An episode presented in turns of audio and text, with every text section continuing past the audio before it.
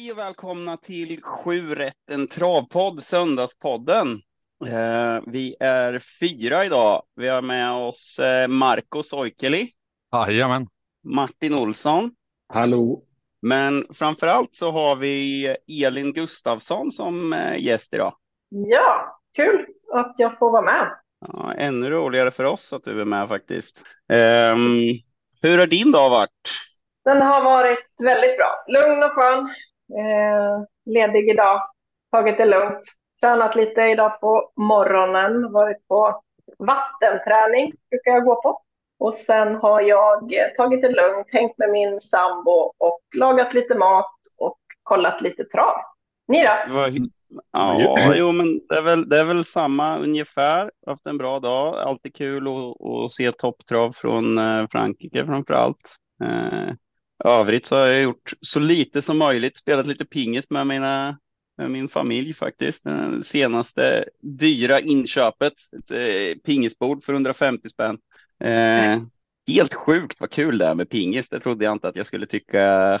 Det var eh, Ja, nu var jag spelade pingis innan. Det var typ när jag var 15. det är ruggigt kul. Marco då?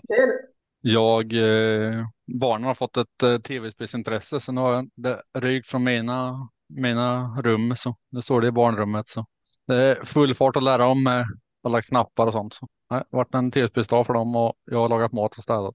Du är väl gans på ganska hög nivå i Fifa va? Ja, väldigt hög nivå.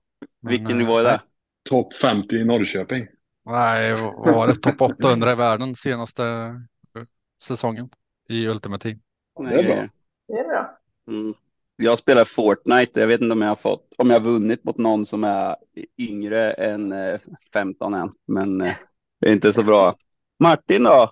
Ditt eh, senaste dygnet har väl varit bra mycket bättre än det föregående i alla fall. Ja, jag har ju varit i Nangijali event. Eh, 40 graders feber och ja, var riktigt dålig. Jag vet inte vad som hände. Jag, jag hade 40 graders feber i fem timmar och sen så ja, blev jag frisk igen. Så det var väl nå- något jag ätit eller någonting. Jag blev riktigt dålig, men nu är jag på fötterna igen. Så det varit ganska lugn här. Idag har det blivit lite, bara, eh, lite chill och kollat lite trav. Vi var hos Oskar och käkade va? Häromdagen. Ja, precis. Oskar bjöd på, på räkor häromdagen. Ja, precis. Ja, vi sa det var någon form av matförgiftning. Va? Jag råkade ut för det när jag var på, jag var på Solvalla och käkade pilgrimsmusslor. Jag skulle operera en häst så där. Vi hade gjort en eh, sån här halskoll hos Ekfalk och så bor man kvar, gick på Solvalla, käkade pilgrimsmusslor och så lyckades jag övertyga eh, veterinär Ekfalk där att ta min häst först så att jag skulle kunna åka hem tidigt. Vid två började jag att spy och slutade väl med det vid tolv på mitt på dagen och så här övningskörde lite försiktigt där på Bromma Blocks. Alltså, det var, jag har aldrig varit så klen i hela mitt liv. Lyckades ramla in där och de bara, men vad, gör- vad har du gjort? De hade ju ändrat hela dagen för min skull. Det tog så hem i alla fall. Hemskt. Ja, men det Eh, är bra reklam för maten på Valla. ja, det var väldigt gott faktiskt. Då är det värt det. Lätt. Ehm, vi lärde ju känna varandra. Du, du fick ju Stigos-stipendiet också förresten va? Ja, precis. Och du också. Ja, Fast vi fick Men det var- samtidigt. nej, nej, det var faktiskt, jag fick det sam, eh, tillsammans med Anette Lorentzon. Mm. Fick du, Jag fick- du slog väl igenom före mig va? Före nog då, ja. ja. Jag fick det samtidigt som Stefan Persson. Vi var fyra stycken det året jag fick. Det var Per Ja. Linderoth, Stefan Persson och Sofie Svedin och så jag då. Så det var nog före dig, va? Mm. Mm. Eh, ja, sen så gick vi tränaraspirantkursen på Vången ihop. Det gjorde vi. Det var länge sedan. Ja, det, ja, det var, vad kan det vara, 20 år sedan kanske? Kanske inte riktigt, eller jo, det måste det vara. Det måste vara 20 år sedan, herregud. Ja, ja det var en annorlunda tid. Eh, Ja. När vi hade, Jag, jag kommer Ja. ihåg, du, fick, du hjälpte mig lite där när vi, vi pluggade. Var det, för, alltså, var det ekonomi vi höll på med? Då var du, fick du eh, vara tålig och hjälpa mig lite grann. ja, Inför, inför provet. Sen så skrev jag bra på provet. Så det var lite din förtjänst där. Såg till att jag förstod vad jag höll på med. Ja, men kul att höra. Ja, nej, men det, det var det. Jag kommer inte ihåg vad det var, men jag kommer ihåg att jag fick hjälpa dig med någonting. Och sen nu när man Ja. ser det i ATG live så känns det lite så där som att behövde jag hjälpa henne med någonting? För det är ett otroligt slipat intryck. Nu, det måste jag säga. Ja, nej, det, var, det där var du bra på. Det där fick du verkligen förklara för mig hur det Ja. fungerar. Men du var duktig lärare. Du, jag fick till det. Ja, ja, men det var ju kul att höra. Det var därmed inte sagt att jag skulle säga att, att du inte var slipad när du gick på Vången. Jag jag har tänkt lite på det här. Hmm, hur ska jag få ut det här utan att det låter negativt? men det är bara positivt till, eh, till hur du är eh, idag. Det är nog väldigt många som anser det faktiskt vara. eh, Ja, att det, det, blir liksom inte sämre än Hultman skulle jag säga. Så det har varit eh, det är väldigt väl respekterat ska du veta att du är. Ja. Kul att höra. Kul att Ja. höra. Jag tror inte ens att det finns något hat på Twitter och fan, det är, då är det bra. Det, detta hat. Ja. Ja. Ja. Ja. Ehm, ja. Vi, vi tänkte lite på, du slog ju igenom ganska rejält. Nu kommer jag inte ihåg precis hur mycket du körde, men du, fick, du körde ju väldigt mycket lopp som jag minns det. Kanske beror på vem man jämför med. Du körde mycket mer än mig i alla fall. Eh... Ja, men jag körde mycket lärlingslopp. Eh, det fanns ju mycket sånt då eh, när jag började jobba sim där. Inte i början körde jag väl inte alls mycket, men jag kom ju igång sen så småningom och då körde jag ju väldigt flitigt. Och sen körde jag ju även åt andra. Eh, ja, men väldigt mycket åt amatörer och sånt där. Åkte Mm. runt och tävlade mycket. Är det det, var väl är det lättare eller svårare idag att, att slå igenom med de här lärlingsloppen och allting? Hur, hur skiljer det sig egentligen från när ni var lärlingar? Så det var ju ganska tufft då också, men jag tror nog... Ja, Oskar, jag, eh, alltså nu är det så mycket, nu är det så många som vill vara, börja köra lopp. Och, alltså det är liksom lite så här catch driver betonat mer än vad det kanske var förr i tiden. Det var det ju inte Mm. på våran tid när vi började köra lopp, utan då körde man ju lärlingsloppen och så lyckades man bra med någon i lärlingslopp så fick man även chansen i, i proffsloppen, typ. Lite så var det väl. Mm. Och så på Jo, den där tiden vill alla bli proffstränare. Och nu vill fler bli catchdriver och slippa ha en gård och ha ansvar. Ja, men generationen är ju, alltså man slår igenom mycket yngre. Då var det ju, alla hade ju ett mål och det var att bli tränare. Och det var egentligen det man ville bli. Och så körde man gärna mycket lopp fram, ja, på vägen. Mm. Jo, men man var tvungen att köra lopp för att synas. Det var ju liksom det. Det var nog många som kanske inte ens hade som målsättning att köra själva när man väl vart tränare. Men det är liksom, det är bara genom att köra lopp som du kan göra ett namn för dig själv. Men, men jag tror att en stor skillnad är som Elin försökte säga med att det var mera catch drivers. Det är ju att när du och jag slog igenom, då hade man ju ändå en hyfsad chans och ja, men jag kanske kunde köra tre, fyra race på Mantorp.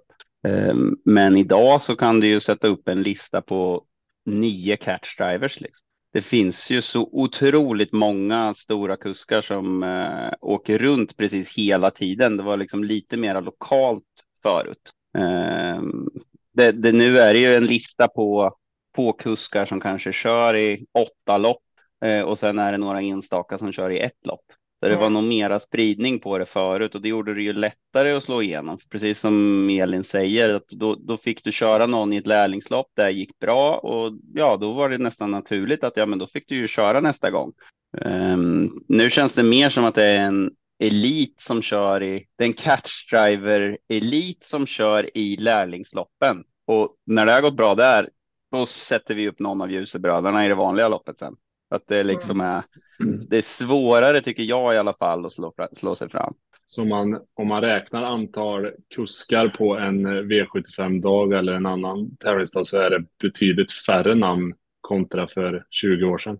jag vet inte, V75, men om man säger vardagstrav, det var liksom lite Mm. mer så, alltså du hade inte, du hade inte liksom Sveriges kuskelit samlades inte på Mantorp när det var lunchtrav.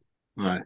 Då, då fick precis. du ju liksom vara nöjd att oj, ja, jag kan välja Oskar eller Elin. Nu är det ju liksom, ja men Uffe och Rickard och Jorma, alltså du har åtminstone sju stycken på topp 20-listan som är på plats. Så att du behöver aldrig gå så långt ner så att du kommer till några som du bara tycker är okej, okay, liksom. Så att det är ju svårare att slå sig fram. Mm. Sen att liksom eliten finns på V75 så har det alltid varit och så, så ska det ju vara också. Precis, så är det. Jag vet inte hur man kan ändra det heller. De gjorde ju försök med breddlopp, men där är det ju då det var som Filip Lejon började jobba hos mig. Då hade han som målsättning att han skulle vinna 20 lopp och så, ja, då gick han, men då sa han, nej, jag skiter i den där 150 loppsgränsen. Och så vann han 20 lopp, asnöjd. Mm. Han fick ju inte köra någonting året efter. Han tappade ju alla styrningar också för de där hästarna som man, de tränarna han hade där som han fick köra åt i breddloppen. Ja, men ja, jo, men det gick ju bra i början. Det är klart att han fick köra, men sen så var det någon annan som hade kört de här gångerna och så bara, ja, han tappar ju allting. Så att, mm, det är svårt att styra det där på något vettigt sätt. Det är det ju. Sen, sen tror jag att eh, förr i tiden så körde nog tränarna sina hästar mycket mer också.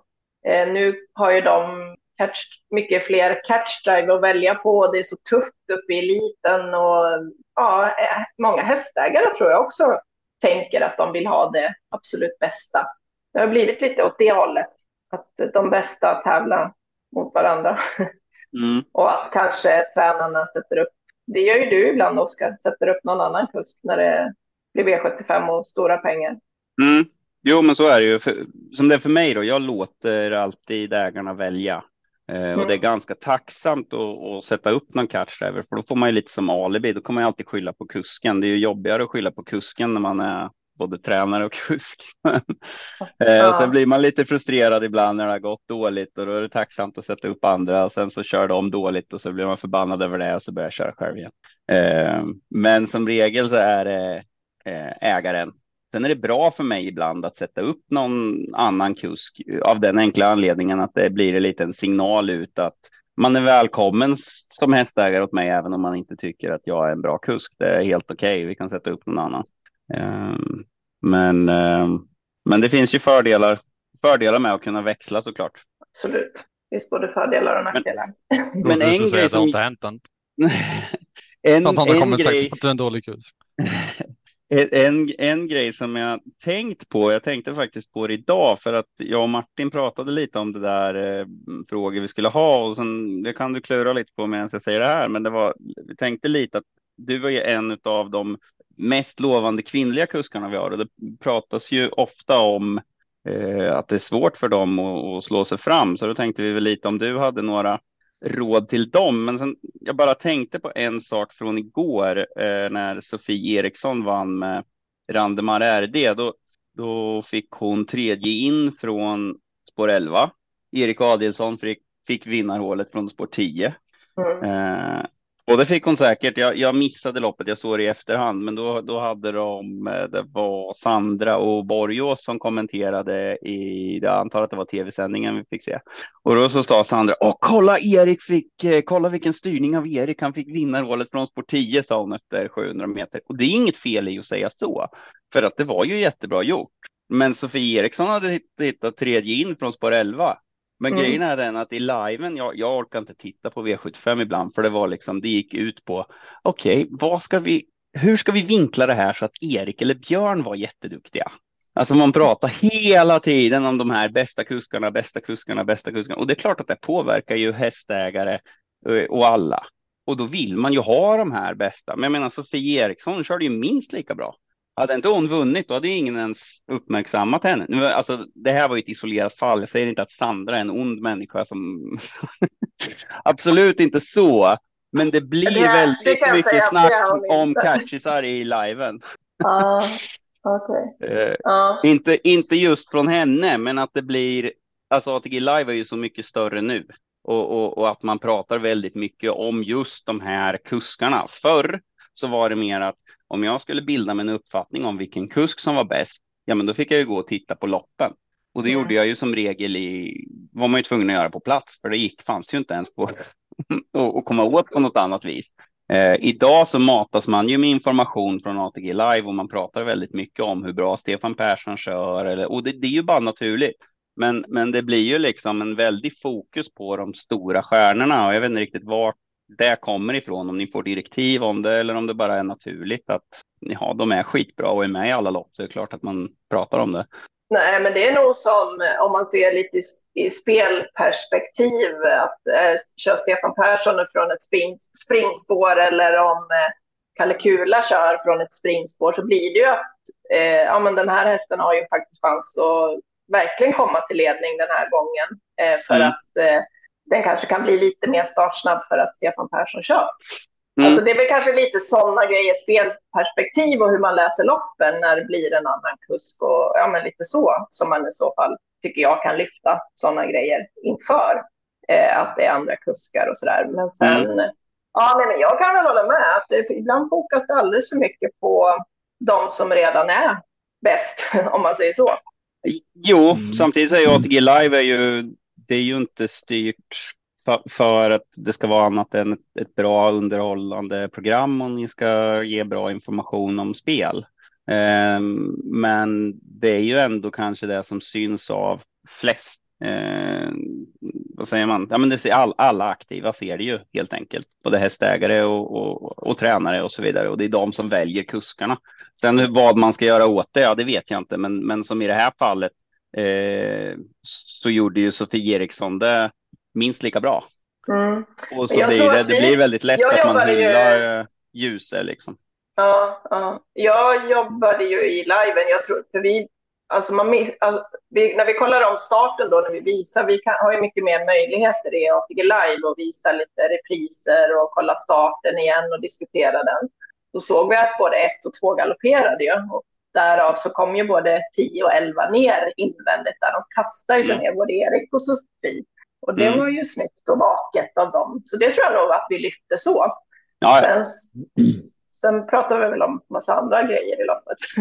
Mm. Ja, ja, nej, men det var inte en isolerad händelse. Jag bara kom att tänka på det för att alltså, jag såg loppet i efterhand och jag visste Aha. ju att, eh, att Randemar RD vann.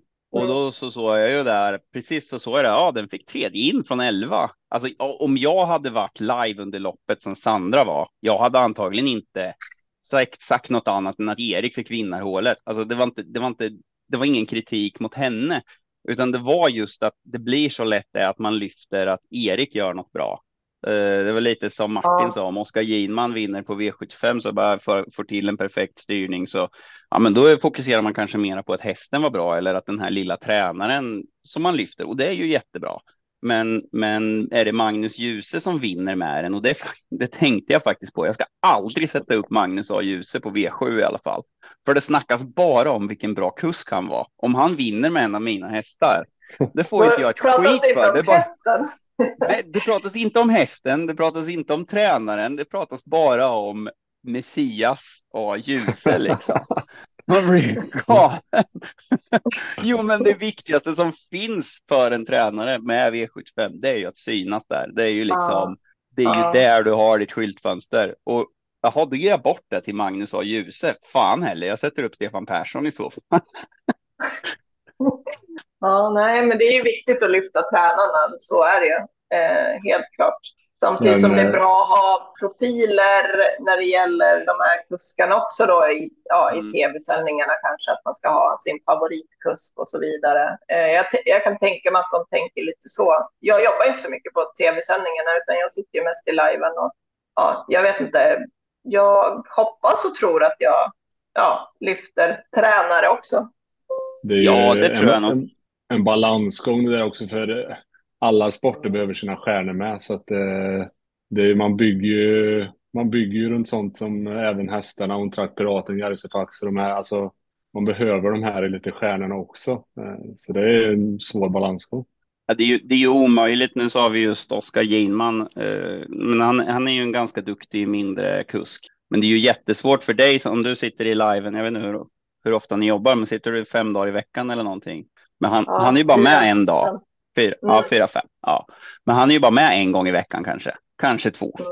Det är ju svårt att liksom få lyssnarna eller tittarna att få eh, liksom, vad säger man, få en relation med någon som man ser så sällan med i två lopp en gång i veckan. Så, alltså, det går ju inte att bygga vidare på det. Ulf Olsson, han är med varenda dag. Det är ganska lätt att liksom bygga och, ja, men, och ja, men få en stjärna som som tittarna vill följa såklart. Det är ju en svår, svår sits för er att ja, men det är ju som det är, men det är en anledning till att det är som det är. Ja, nej, men jag förstår verkligen vad du menar. Och jag, ja, det finns ganska mycket grejer man tänker på när man, alltså jag, jag ser ju inte så många tv-sändningar, alltså så, eftersom jag ofta jobbar med liven. Så att, mm. eh, det kanske är viktigt egentligen att gå in och lyssna lite på det också. Men det är ju också så där, då får man inte bli påverkad av att de lyfter kanske väldigt mycket sin grej i tv-sändningen, utan liven är ju på sitt sätt på något vis ändå, tycker jag. Ja, men, ja nej, men om, det längre Men om du är med i, vi säger i TV4 kontra liven, har ni lite olika upplägg hur ni lägger upp sändningen? Eh, jag kollar ju ofta på, på liven för att slippa reklam och allt det där. Men har, har ni lite olika direktiv? Ja, det är ju mer, eh, alltså det är ju mycket viktigare att följa ett körschema och det är väldigt upplagt i en tv-sändning än vad det är i liven. För liven sitter vi ju där i ett visst antal timmar. Du hinner ju knappt gå ja, på toaletten om du behöver det. Tv-sändningarna har du ju dina reklamer och du måste följa ett visst schema och du har eh, producenten har ju lagt ett eh, program som ja, den vill att man ska följa om vad som kommer komma hela tiden och vad vi ska ha för inslag eller vad vi ska prata om och så där. Så är det ju inte alls likadant på liven, även om det är lite uppstyrt där också, speciellt de större sändningarna. Men det är ju också väldigt, väldigt fritt hur du lägger upp det där på något vis. Eh, eftersom du har mycket mer utrymme där. Du är inte lika styrd. Nej. Så vilket är, vilket är roligast då? Men jag jobbar ju mest på liven och jag tycker att det absolut är jättekul. Det är ju, eh, ja, än så länge tycker jag det är helt klart det roligaste. Känns inte liven som liten travnördarnas kanal och TV4 för breda massan som sätter på den för att se snabbreprisen och eh, DD1 och DD2? Jo, så är det. Nu blir Skoglund glad att du förklarar det så att folk förstår. ja, men det är ju en produkt. Det är ju en produkt. Det är ju en produkt, produkt för olika personer. Det är ju till och med en del som blir jätteirriterad för att Skoglund håller på och förklarar som att man är dum i huvudet. Bara, jo, men det är ju för att alla ju... inte kan allt ja. om trav. Ja, precis. Så är det ju verkligen. Men, det är ju en helt alltså... annan bredd när det är TV4. Det är, alla ska ju förstå det i TV4. Även gammelfarmor som ska tycka att det är kul också. Ja, ja men det är ju Skoglund och TV4 jättebra tycker jag. För jag har ju familjemedlemmar som inte alls är intresserade och så får de saker förklarat av Per och bara säga ja, så fattar de och jag själv kanske nästan skulle ha svårt att förklara med bra ord så det är toppen att det egentligen finns två olika kanaler för det. Ja, ja det, är få, det är få förunnat att man kan ha den. Eh, man kan verkligen välja på det viset. Eh, mm. Man kan ta ja. nästa steg så kan man lyssna på liven istället när man börjar att fatta lite mer. Och är man trött på den, ja, då kan du slå över på Barnkanalen och titta på den. Och är du trött på det, då kan du åka på travet. jag behöver inte lyssna på någon längre. Nej, då kan du tänka helt själv. Det kan jag nästan känna när man är på V75 på Mantorp på hemmaplan. Att man blir lite stressad över att man är på plats för att man missar all info. Ah. Förr, förr var det tvärtom. Då så här, ja, men nu är jag på plats, nu får jag infon. Men nu är det mm. tvärtom, att man känner sig så isolerad på plats. Ja, man blir uppringd av folk. Bara, har du hört någonting där? Eller? Nej. Nu är det aldrig någon, aldrig någon som frågar om något på stallbacken längre, utan det är snarare åt andra hållet. Folk så här, skickar information om vad som händer, hur banan är och så vidare. Mm. För sånt missar man när man är på stallbacken. Det är hopplöst att vara på stallbacken när man träffar folk och pratar med dem och så gör man någonting annat och så där. Man ser knappt loppen liksom. Man har verkligen ingen koll många gånger. Ja, Nej, men så har jag gjort flera gånger när jag har varit på plats i Mantorp och bara skickat till någon kompis hemma i Värmland bara. Har du hört något intressant på liven som jag bör, bör veta? Ja. Ja, det är väl kanske synd på det, på det viset att det, att det är så, för då kanske, alltså om man är riktigt spelintresserad, då kanske man även fast man bor en kilometer från banan så sitter man kvar hemma för att inte missa något. Du tog det bara som exempel typ att ja, jag, du, du bor ju 500 meter ifrån banan eller ja, Om vi räknar där stallbacken börjar så är, är det nog 250 meter kanske. Oj. Ja, det var nära. Ja. ja, så det finns inga bra ursäkter att inte gå på trav när det är trav. Du hinner ju springa hem lite också. Ja, man kan nog och, och gå tillbaka och ja, det blir ju som att man nästan är på trädgården liksom. Ja. Uh, nej, men det, det, är en, det är en bra mm. grej det där uh, med att, att man tar upp det i tv-sändningarna och förklarar trav. Uh, jag har ju bott i USA och tyckte att amerikansk fotboll, det var ju rätt fränt. Marco tyckte vi skulle ta upp eh, Super Bowl sen, någonting därifrån, men i alla fall. Men jag bodde där. Mitt, min, mitt high school var svinbra i amerikansk fotboll och gick på några matcher och det var väl lite kul. Men jag, alltså jag fattar ju verkligen inte. Och det var några kompisar som försökte förklara och man kände sig ju korkad så till slut som bara okej. Okay. så det var inte särskilt intresserad när jag var där. Sen började de med, på TV10 eh, började de och försökte slå in och visa amerikansk fotboll och svenska sändningen. Det var ju reklamavbrott där hela tiden och du får inte visa så mycket reklam i Sverige. Så då förklarar de ju alla spel väldigt pedagogiskt. Alltså, det är ju mitt största intresse nu, tack vare att det var några som förklarade bra. Så att de som är i TV4 och lyckas få, få in några gäster och förstå, alltså det är ju otroligt viktigt. Och något som vi ja. måste göra fler, mer såklart. Ja, det finns ju många olika sätt ändå. Det, är, finns ju även det här, eh, har man ju hört, sådana som kommer ut på bana, får följa med ut i stallarna, får liksom klappa på en häst, följa den hästen lite i loppet och fastna för det på det sättet. Träffa någon aktiv som man följer.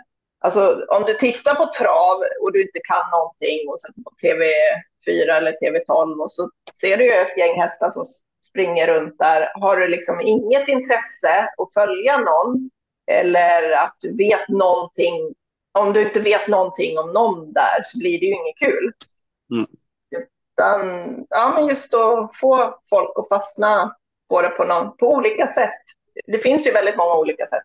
Ja, man vet, det, alltså V75 är ju sånt dragplåster. Man, man, har ju, man har ju kompisar som är travintresserade och så har man kompisar som är V75-intresserade. Och de skiljer sig ganska mycket åt. För de, de som är V75-intresserade vet inte ens vad Bride Amerik är. Men de som är liksom travintresserade bryr sig mer om de stora loppen än kanske spelformerna. Så det finns verkligen två, två olika intressen, eller kanske fler ändå. Men, eh, men V75 är väldigt viktigt, för det samlar ju många som egentligen kanske är mer intresserade av produkten, men ändå följer det och eh, bidrar. Precis. Det är det som jag gillar med Alltså att vi gör någon sån här grej eller att man förklarar för folk på sociala medier eller i vilket sammanhang det nu är. Min, som jag tänker det så är det så att en, någon som tycker att V75 eller olika travspel är kul, de kommer ju omsätta pengar på, på ATG. Men när något annat spelbolag hittar på ett spel som är lika roligt som, eh, som V75, då kommer ju de att börja med det istället. Eh, och, och, liksom oavsett vilken sport det är. Eh, och det kan ju vara fotboll eller ja, skidåkning eller vad fasen som helst.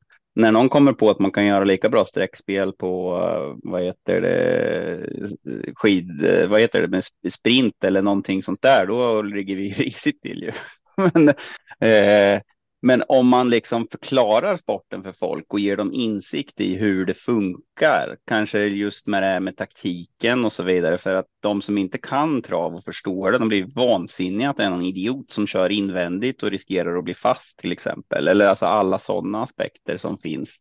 Eh, den publiken blir ju så intresserad så att den blir ju trogen och den kommer ju tycka att det är roligare och det kan potentiellt bli till och med en hästägare eller en aktiv eller vad som. Liksom. Mm. Jag tror det är viktigt också att eh, få ut att det är hästar vi, ja, vi jobbar med i det här spelet. Det är liksom levande djur som ska ha sin dag, alltså att det liksom är en eh, kött och blod som är där ute och springer och de kan ha både bra och dåliga dagar och, och att eh, ja, men de ska ha ett långt liv. Just det här att man inte bara kan köra hur som helst med dem också.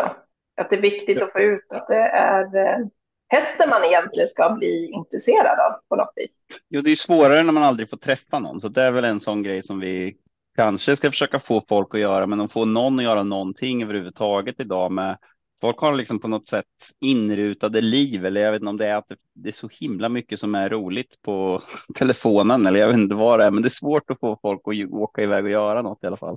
Jag vet att eh, Svensk Travsport har satt jag har varit lite i kontakt med dem om eh, vi ska försöka komma ut och få ut trav på sportbarer lite mer och att man kanske då kan vara lite på plats eh, och, och, och se om man kan hitta en ny publik där.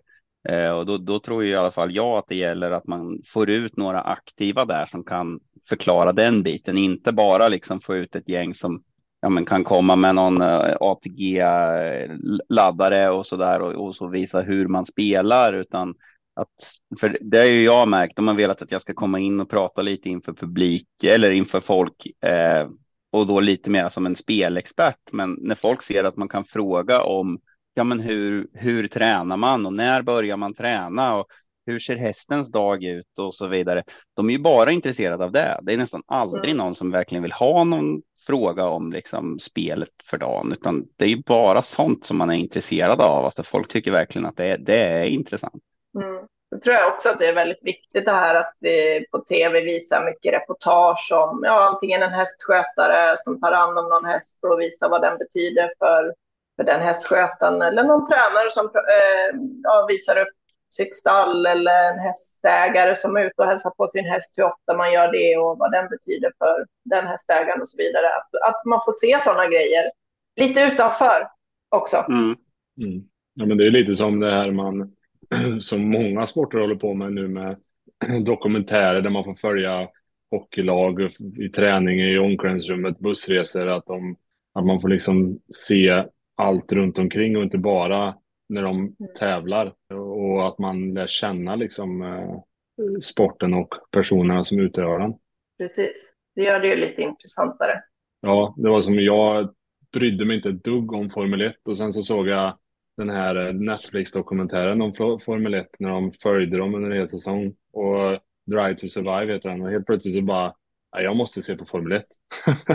och det är liksom bara, bara en dokumentär om eh, säsongen. Man såg dem bakom när de var asförbannade på varandra och slängde någon hjälm och man fick se känslor och att och hur vinnarskallar de var och hur hårt de tränade och så bara plötsligt bara, det här måste jag titta på. Och så helt plötsligt satt jag där varje söndag och kollade F1. Så det är viktigt tror jag med sådana där inslag. Ja. Kanske skulle sänka straffen för eh, slagsmål på stallbacken. skulle bli liksom lite mera lite mera hockey liksom att eh, oh nej, han tog av sig hjälmen och slängde handskarna. Nu jävlar, kolla in Adelsson mot Jeppsson här efter avdelningen. Det hade varit främt. det hade ju känts mer troligt för någon annan än Adelsson kanske. ja, det ska nog ganska mycket till. Det är väl att slänga in Jeppsson och Adrian så kanske du kan få något om de har varit riktigt dumma mot varandra. Ja, just, just Adrian var ju ganska kul förra lördagen när de zoomade in när han. Eh, det hade varit så roligt att höra vad det var han sa till, eh, till Björn. till Björn ja. Ja, just det. ja, jag tror nog att alla, alla som var på publikplats fick nog reda på det i alla fall, för jag tror det var ganska högljutt. 1100 kvar där.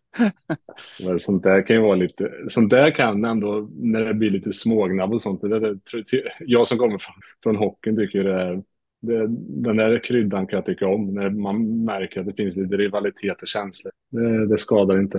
Det var ju som när jag var på Årängs, Årängs stora sprinterlopp där och det var någon i publiken som skrek något dumt till Adrian och han avbröt provstarten och vände upp och skrek tillbaka på den där i publiken och alla skrattade åt han i publiken och sen så vände han runt igen och körde en ny provstart.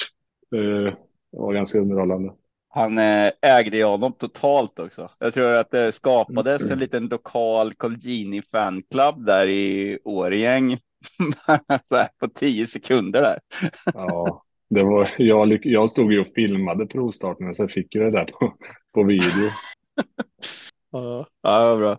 Nej, men sådana där grejer, lite, ja, jag tycker det, det, det, var underhållande. Helt plötsligt så slutade alla heja på samma motor där i våran, i våran kurva där. Bytte till Ultion. ja, vad tror du då, Marco? Vad skulle vi göra för, för att liksom få upp intresset för sporten? Du kommer ju lite ifrån eh, ja, du är ju inte född in i travet så att säga. Nej, eller jag är född med travet på tv. Mina ja. föräldrar är stora travfantaster. Ja. Nej, men jag tror på det här med event liksom och komma ut till bara pubbar. Vi pratar om att brygga öl med, med QR-kod på. Men jag tror att vi måste, att, att de måste komma till, till folket. Liksom. Det är svårt att få dem till travbanorna. Ja, det är ju en riktig uppförsbacke. Ja. Det är ju inte, det är ju inte bara att göra det roligare på travbanorna, vilket där är vi ju riktigt dåliga, alltså som regel. Sen är det klart att det går inte att lägga hur mycket resurser som helst när det liksom är, jaha, det kom tio pers idag varav samtliga varit på trav hundra gånger och här har vi förberett för att ta hand om nya. Alltså, det är ju svårt. Det finns ju begränsade. Ja, men det finns ju begränsade resurser, men man får väl kanske liksom ha vissa dagar där man verkligen går all in. Det får ju vara vissa tillfällen när, det, mm. när man satsar lite extra och då måste det vara bra när man lockar folk och har gjort reklam för det. Och, men då måste det också vara väldigt bra och det ska vara bra service och även de som inte kan trav ska kunna få hjälp för att få förklarat kanske när man är på trav. Men ju, just det här om det är vissa dagar, lite större tävlingar eller lite, ja, speciellt på sommaren så åker ju folk runt lite mer på trav. Mm. Att man har sommartravet och det här till att det blir lite extra då. Sen är det ju, det känns ju iskallt att få till någonting mitt i vintern och det kommer 200 pers knappt liksom. Men jag vet inte, när är det man... Om man jämför med... Om, Kör man. Om man jämför med... Alltså det, det är svårt, alltså i en familj, det är svårt att bara lämna alla och åka iväg och kolla på trav en hel dag liksom. Och få med icke travintresserade personer till trav är, är ju svårt liksom. Jämför man med hockey och sånt så är det en, en upplevelse och en inramning som är utan dess like och pausunderhållningar och grejer. Mm. Om jag ska ta dit familjen så är det ju familjedagarna liksom. De är ju sjukt populära. Ja. Men det är ju en dag per år liksom på Mantorp. Ja, ja. okej. Okay. Ja, precis. Det är inte så enkelt det där. Ni får, ni får skaffa lite flames och grejer. ja, men lite... in, intro, släck ner banan med strålkastare och bara... Eller, ja. Bara. Martin kan vara maskot. Ja, jag kan ju Låna MHCs potatisdräkt. I potatisdräkten, ja. Kan jag leda defileringen. Alltså, du, du vet nog inte om det Elin, för jag misstänker att det inte har blivit någon större nyhet hos dig, men alltså Mjölby Hockeyklubb, jag vet inte om du vet, men Mjölby har ju då som pota en potatis i sin rondell som varit väldigt omtalad för att det är den fulaste rondellhunden man kan tänka sig. Och nu så har ju då Mjölby som, vad, vad är det, vad är det Mjölby kallas Marco, du som är uppväxt här? Det är någonting med potatis va? Ja, det har gått över mitt huvud. Ah, skitsamma, men de har i alla fall som maskot en potatis. Så det är någon stackars jävel som får klä ut sig till potatis. Fast han är ju en kung, han är ju kung Edvard ju, så han har ju både en kungakrona och mantel. Så att det är en kung Edvard. Linköping har sitt Linköping har sitt lejon och så kommer Mjölby med sin potatis. Jag menar, liksom bara undrar om Mjölby kommer att bli, kommer att slå Linköping någonsin. Tror inte det. I maskottävlingen i alla fall.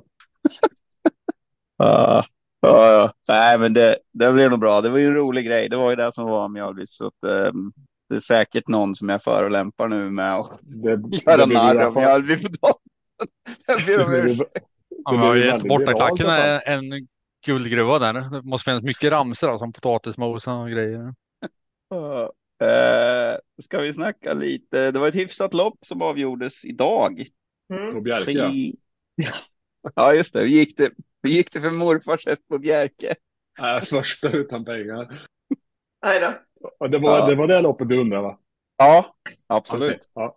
Nej, in, innan vi pratar mer om Prix de France så noterade jag bara en grej i, i startlistan. Det står Ideal de Thiard och så står det inom parentes TH de Valdestin som är tränare då. Så står det Power, står det Erberg. Så har vi Joviality, Madame Sabine Kagbrand. Precis. Alltså det står ingenting om den andra än Monsieur eller någonting, men varning. Den här hästen tränas av en kvinna. Vad fan? Det ligger väl kvar i, i det franska. Ja, det är helt sinnessjukt. Det är 2024. Det kanske det finns säkert. Ja, det känns bara så. Eh, ja, franskt. Ja, nej, men ja, så franskt ja, precis. ja. Det, var, ja, det kan inte ha varit lätt för. Eh, ja, nu har jag glömt vad hon heter. När hon vann med Ina Skott på den tiden i Frankrike. Lena A Johansson. Eller, ja, precis.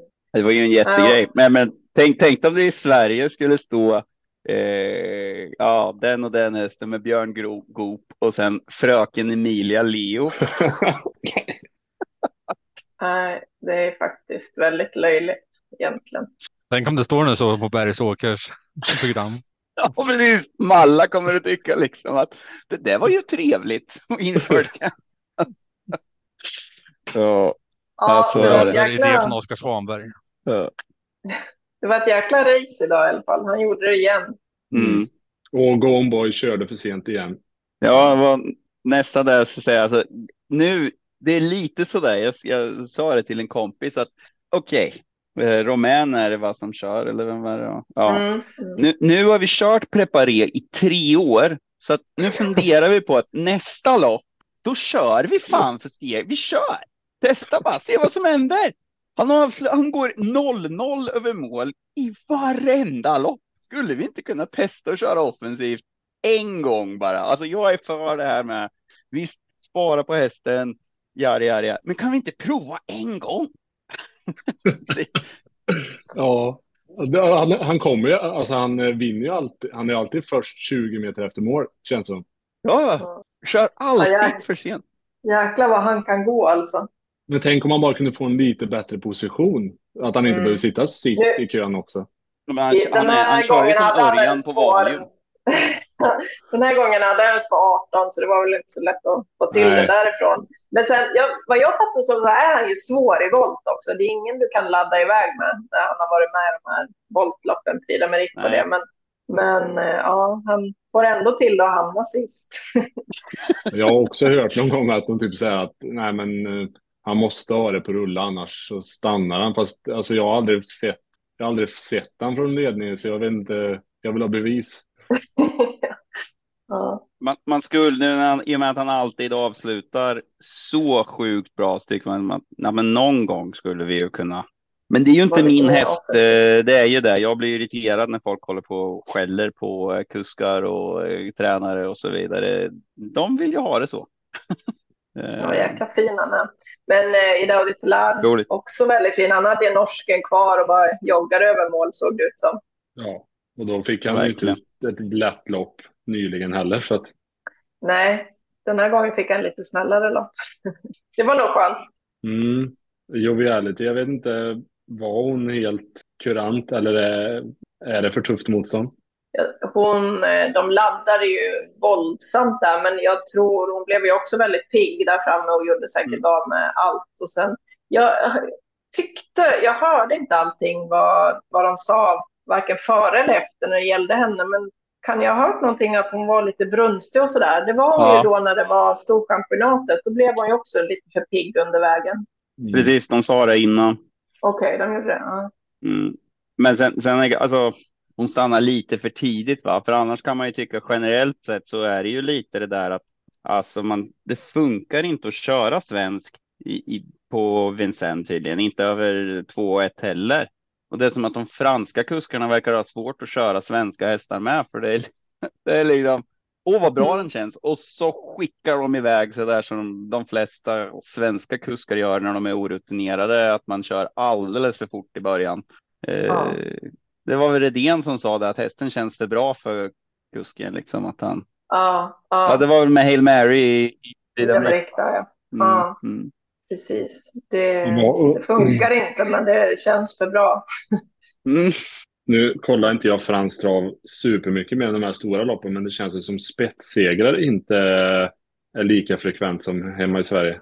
Det känns som att Nej. det krävs lite mer eh, där. De, de låter dem inte liksom dämpa till 20 eh, Nej, första varvet det- liksom och gasa till slut, utan där får det vara bra om du ska sitta där längst fram. Du får vara jäkligt tuff om du ska sitta i ledningen. För du får inte vara i fred där. Det är väl därför också de släpper och ja, det är andra som får ta över mycket mer. Mm. kanske är så att det är så tufft att gå i backen i ledning. Det sätter sig i benen. Ja, ja, det är ju sjukt mycket mer svårtippat i Frankrike, för i Sverige känns det lite som, ja men hitta, hittar du spetshästen och, och någon favorit där så, ja men, ja då känns det rätt bra. för då, Mm. liksom, då har du hästen i ledningen och så kanske du har favoriten andra ut och så, ja. Men i Frankrike så bara, ja, jag vet inte. Det, det, det, det blir som det blir. Ja, jag har hittat de tre bästa hästarna. Va? Yes, lämnar in systemet och så.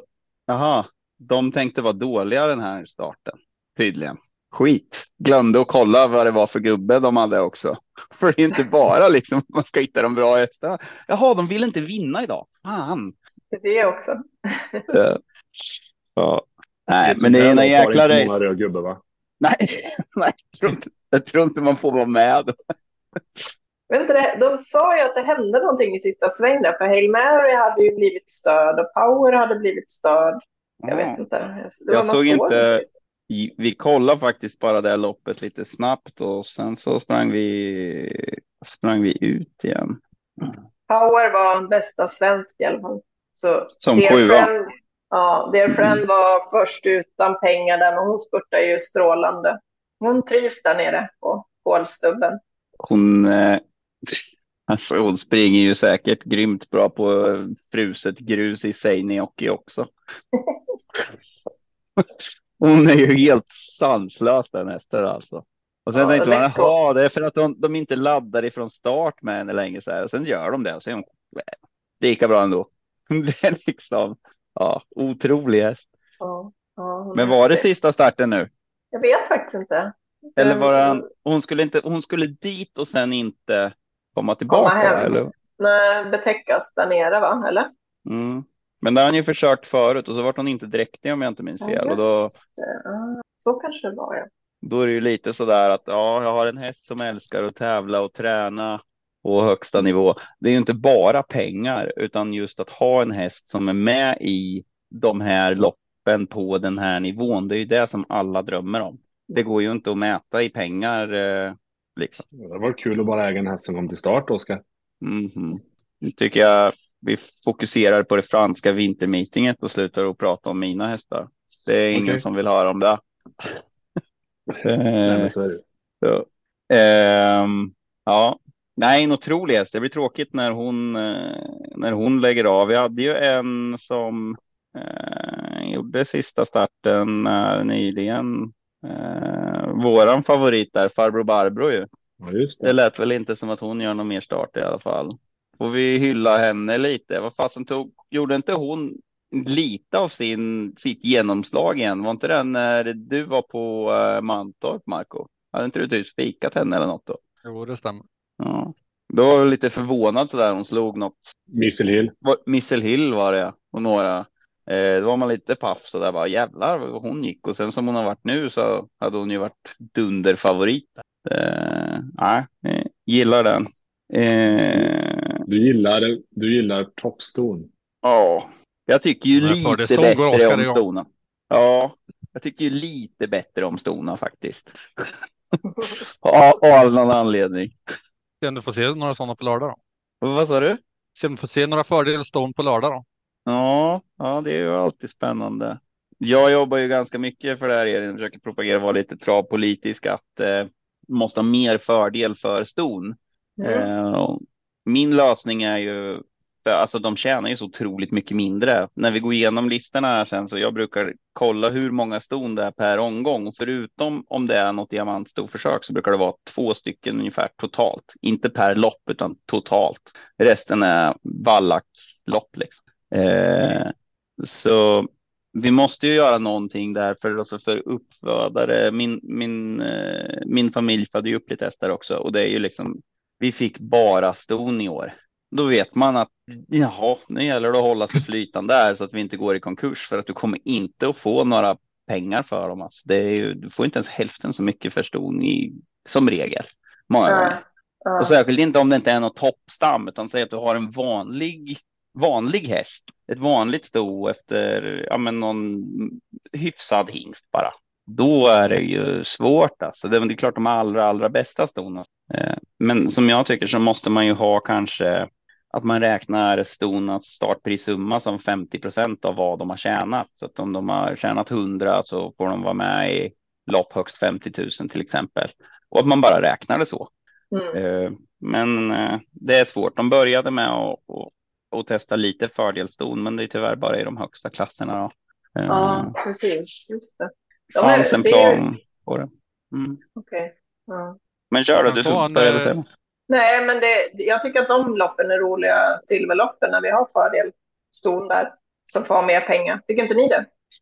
Nu väntar de på att jag skulle säga något. Jag tänkte för en gång skulle kunna ju någon annan prata än mig, men eh, jo, jag, Du, jag du, älskar du vet det. hur jag är. Om jag har en, du vet hur jag är, Oskar. Jag kan inte svara på det om jag har en fråga att tänka på. Du vet. Marco tänker på något annat. Bara, oh. Ja.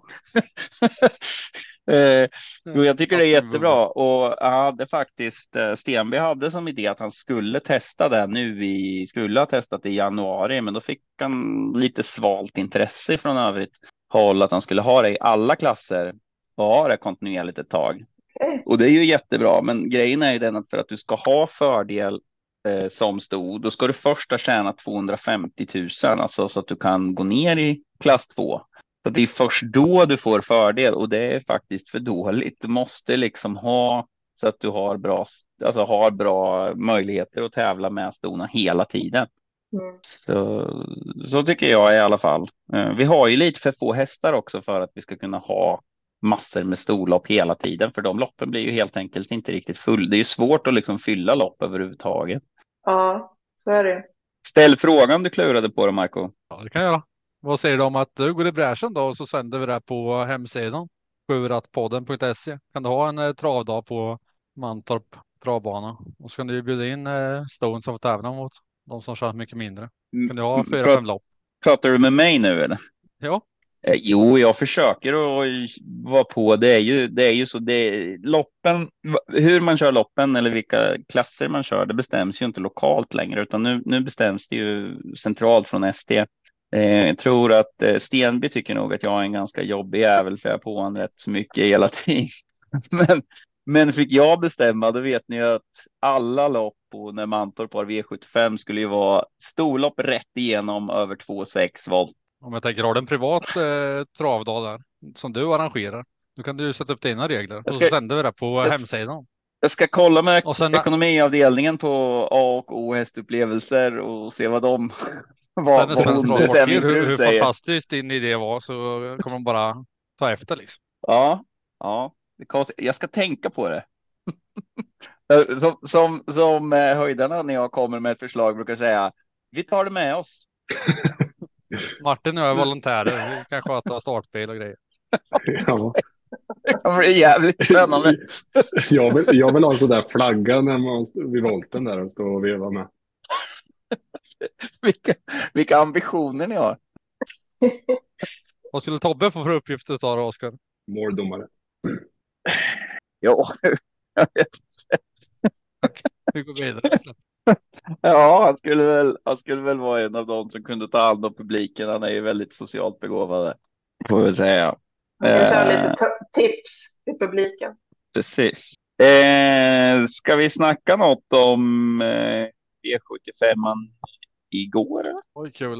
Debut för v VM i V75. Kom igen, det här blir en kul omgång att starta med. Mm. Ja, jag ligger, ligger tusen, tusen, eh, var det 1500 eller något i, i Sverige. Jag är bra med nu, känner jag. Mina tre rätt. Jag Jag tycker tycker att i man- alla fall, det är därför jag hoppade upp lite. Ja. Eh, började med MT Tomorrow's Hope.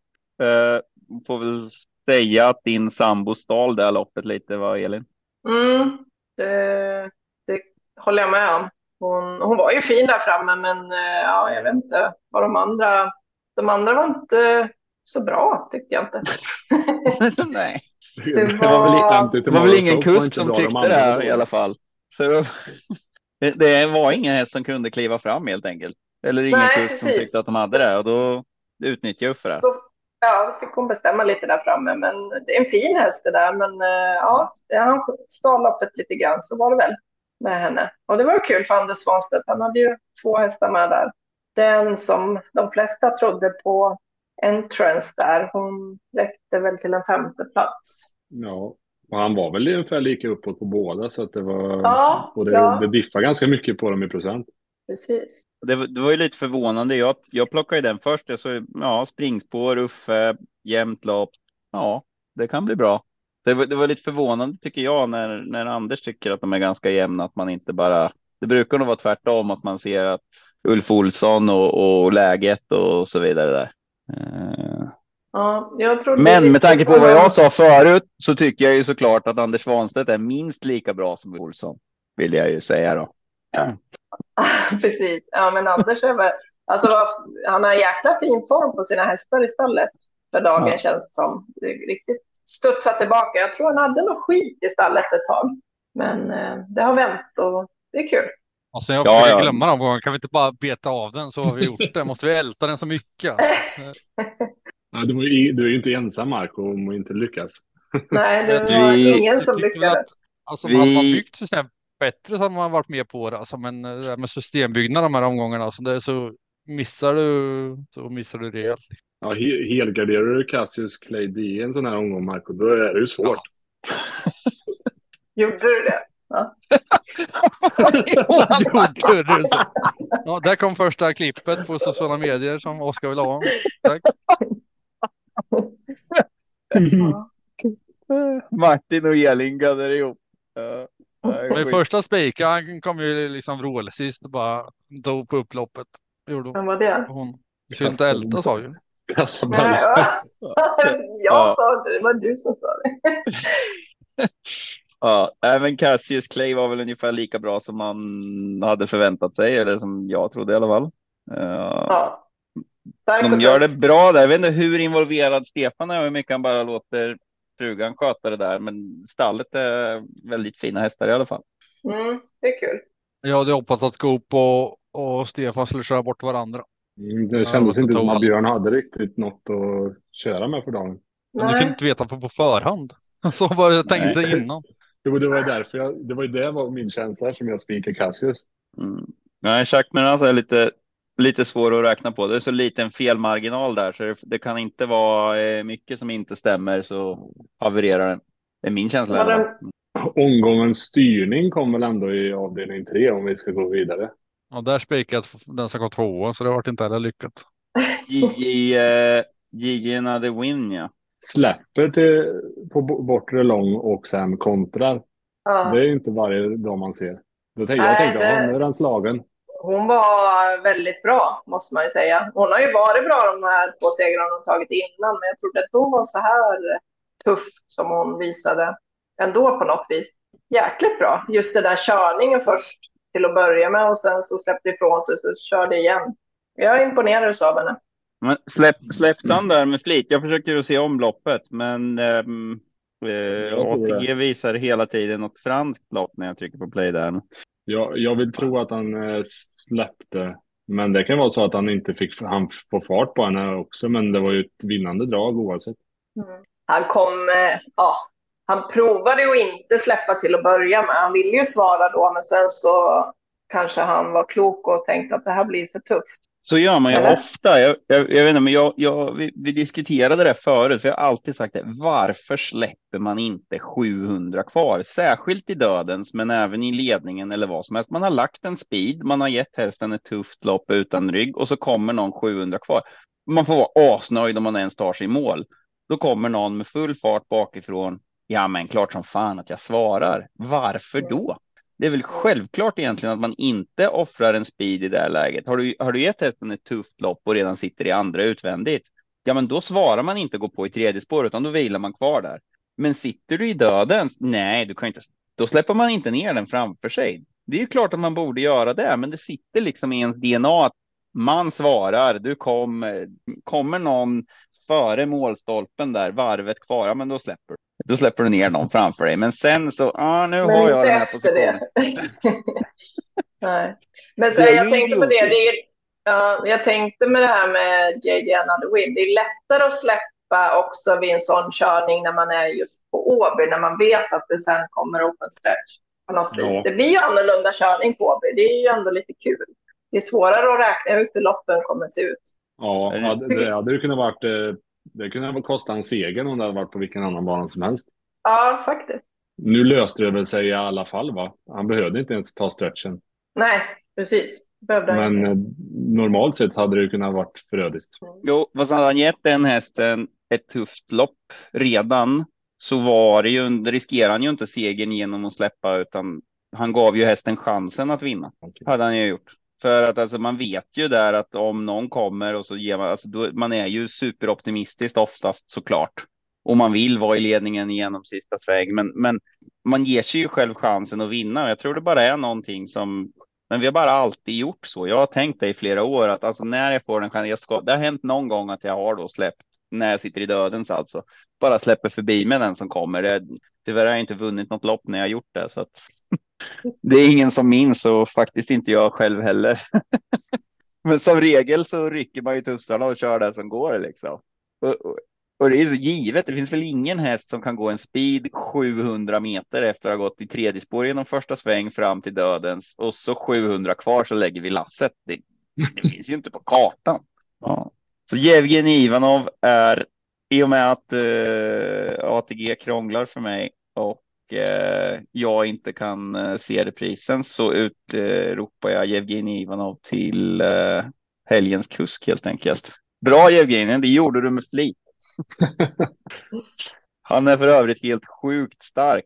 Ja. Eh, ja eh, träffade honom i Estland en, eh, en blöt kväll och eh, de lyckades så övertyga oss om att det skulle vara en bra idé med armbrytning. Körde vänster, det bara smalt, eller fel, höger, det bara smalt till. Jag är ju vänsterhänt, alltså det var inte ens nära att jag kunde hålla emot, men vänster, då satt vi så här och de sa bara, men börja då. Vi har börjat. Vi satt så där hur länge som helst. Jag kunde ju fasen knappt använda vänsterarmen på en vecka sedan, alltså så jävla slut. Men höger eh, var han i alla fall sjukt stark i. Eh, ja, vart var vi? Warriors, Warriors Tale med Dante Colgini. Dundra på i ledningen. Dante var ju väl bara passagerare och försökte hålla i sig va? Men det gick ju bra. Det gick jättebra. Sen har vi omgångens klaring då, Knockboots Meras. Den var ju inte svår att hitta alls. Den spikar ni på allt eller? Yep. Var, hur långt ifrån är det där? eh, Åkte den på Cassius Clay, någonsin? Det Ja, måste ju vara snudd på det va? Jag vet inte Ja. vad den lägsta som var. 0,39 hade den här. jag vet inte heller vad den lägsta är, men vi pratade om det, att det måste vara absolut det på, på håret där. Att det är Har det. ni någon eh, datanisse där på ATG Live som tar fram sånt där åt er snabbt om ni vill glänsa med sånt här, eh, såna här statistikgrejer? För det tar ju rätt lång tid om man själv ska gå igenom. Ja, nej, det har vi väl inte så. Det är väl om vi har någon bra redaktör eller någon som sitter där utanför och kan på något vis hitta den Mm. informationen snabbt. Men eh, nej, ingen sådär som man bara har ingen som sitter Slår en med live och till. kollar statistik. nej, nej. Det här var ju första segern hästen tog. Ja, just det, det var det också. Snyggt att sätta första segern på V7. Verkligen. Ni får skaffa någon amerikan till, eh, till eh, ATG Live tror jag. Alltså de kan ju ta fram, alltså, kollar man amerikansk fotboll som, som jag brukar göra en del, de har ju liksom allting. Det är liksom ingen, ingen quarterback med asiatiskt påbrå har kastat så här många touchdowns eh, tredje söndagen i oktober någon gång förut. Det är liksom så här, och det, det har de siffror på, alltså precis allt. Det är helt sinnessjukt och de pratar dessutom om dem som man, okej, vad bra. det har aldrig hänt förut. Ja, häftigt. Ja. Eh, Ja, men sån lite nördstatistik hade varit kul att ha. Bara, ja, men det här är den snabbaste fuktstoet någonsin med en svart Voilock 6 typ. På kort distans. Ja. En del gillar det ju uppenbarligen i och med att eh, det är väldigt mycket sånt i, i amerikanska sändningar. Sen tänkte jag på, visst var det väl i det här loppet? Eh, jo, jag vet inte om ni tog upp det, men Peter Untersteiner släppte eh, ledningen med tuppen till Johan Untersteiners Real Scotch som Adilsson körde. Nej, Apropå, den kändes Ja. inte helt rumsren. Alltså varför gjorde han det? Jag, alltså, hade de gått ut med att tuppen skulle ha någon? Han ville, tuppen ville ha ryggresa, sa Peter. Det var så. Peter Ramqvist. Peter Ramqvist sa det. Han ville ha okej, tuppen okej. rygg. Ja, men vad bra. För jag var liksom, jag var lite bara, va? Men det Men kanske, var, därför- det kanske var under Untersteiner-hot. Det vet vi inte. Ja, nej, men det, jag hörde också det och då, då sa ja, då blir det ju att man inte ens tar upp det efter. Nej, då var det ju inget konstigt. Mm. Nej, nej, då, då, då visste ju alla det innan. Jag, jag, jag såg bara loppen. Jag, har inte, jag, jag hann inte följa dem. De, jag, nå- Mm. Några sändningar följde jag, men jag höll på med lite annat. Eh, Nej, men det var ju bra. Då fick vi ju ordning på det. Och travade inte tuppen perfekt i kurvorna och galoppen kom till slut. Det hade varit spännande att se om man hade kunnat hålla honom i trav där i slutet av svängen, Peter Untersteiner, för det fanns nog mycket krafter kvar. Mm. Det var ju intressant det han sa Peter, att den krängde åt båda håll, hästen. Ja, ja. Lutschen Han skulle, platsproblem. ha, Ja, han skulle ha stänger på båda. Ja, precis. Jag såg, eh, vi satt och tittade här inför eh, Prix de France, jag och Uffe, och då såg vi Erik Raffin bakom eh, Hail Mary. Och Då när, innan de, när de sitter och joggar innan de ska upp bakom bilen, då hade han bägge stängerna på honom hela tiden, Erik Raffin. För sa det, varför har han båda stängerna på honom? Ja, ja, men kanske håller han fokus eller något. Fast då satt de ju bara och joggade och pratade med varandra, några kuskar där liksom. Mm. Kanske något sånt Peter skulle ha gjort med tuppen. Jag gillar ju att ha bägge på ibland, eh, fast att jag liksom sitter med tåspetsarna i fotstegen lite Ah. bara för att om man har någon som är lite svår och gärna kränger lite och har lite nära galopp. När du liksom har flyttat över benet för att ta stångerna, då har den ju redan felat. Ja, ja. Eh, och sen att man inte behöver tänka på det, men det låter ju när man joggar upp bakom bilen. Den var ju väldigt spännande. ja. Sen var, om vi ska Mm. prata om det här loppet, han var ju jättefin, Real Scott. Han såg ju Okej. fantastiskt fin ut både i värmning och i provstarterna där också. Han eh, har ju verkligen eh, hittat stilen. Han har ju alltid varit en vinnarhäst, men han har ju alltid sett lite knölig ut. Men eh, nej, det gör han inte längre. Ja, den där trendade, den där trendade bra på vinnarspelet i, mot start. Det var ju, den var ju inte så hårt betrodd när V75 började, men Nej, det var nog efter värmningar och snacket efter värmning. inte- För det var ju Peter som värmde den också. Så han Mm. förmedlade ju att han också tyckte att han var fin. nej, det var inte som DJ Bar som eh, snackades upp något otroligt, om- som jag glömde ta upp. För, alltså, den eh, skenade ju på procenten, men den var ju inte så bra tyvärr.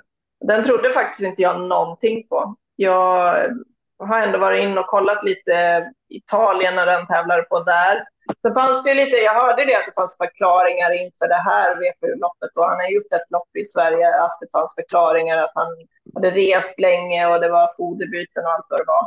Men eh, om man går in och tittar på hur han är och just det här kort distans, ta längde ute i spåren. Jag trodde inte ett skit på det, för han sprang ju och krängde och for och vinglade och sådär loppet innan det här loppet också. Så nej, jag köpte inte honom alls. Sen var han väl säkert, eh, han underpresterar ju rejält själva Mm. loppet. Det var inte bara han sprang och krängde, men, men nej, jag, jag var inne på att det skulle bli väldigt svårt för honom. Och där påverkade ju sociala medier och media mig överlag. Där skulle, hade jag inte haft några tidningar att läsa den här veckan så hade jag nog gått på din linje. Men till slut när jag läste att man, ja, Ljuse sa att ja, men har han bara 70% i form så brakvinner här. Och bara, ja, okej, då, jag får väl tro på det då. till slut när jag hade liksom hört det från alla håll. Och så Ja. såg jag loppet och bara, nej, kanske skulle ha tänkt själv bara. Ja. ja, ibland blir man ju väldigt påverkad.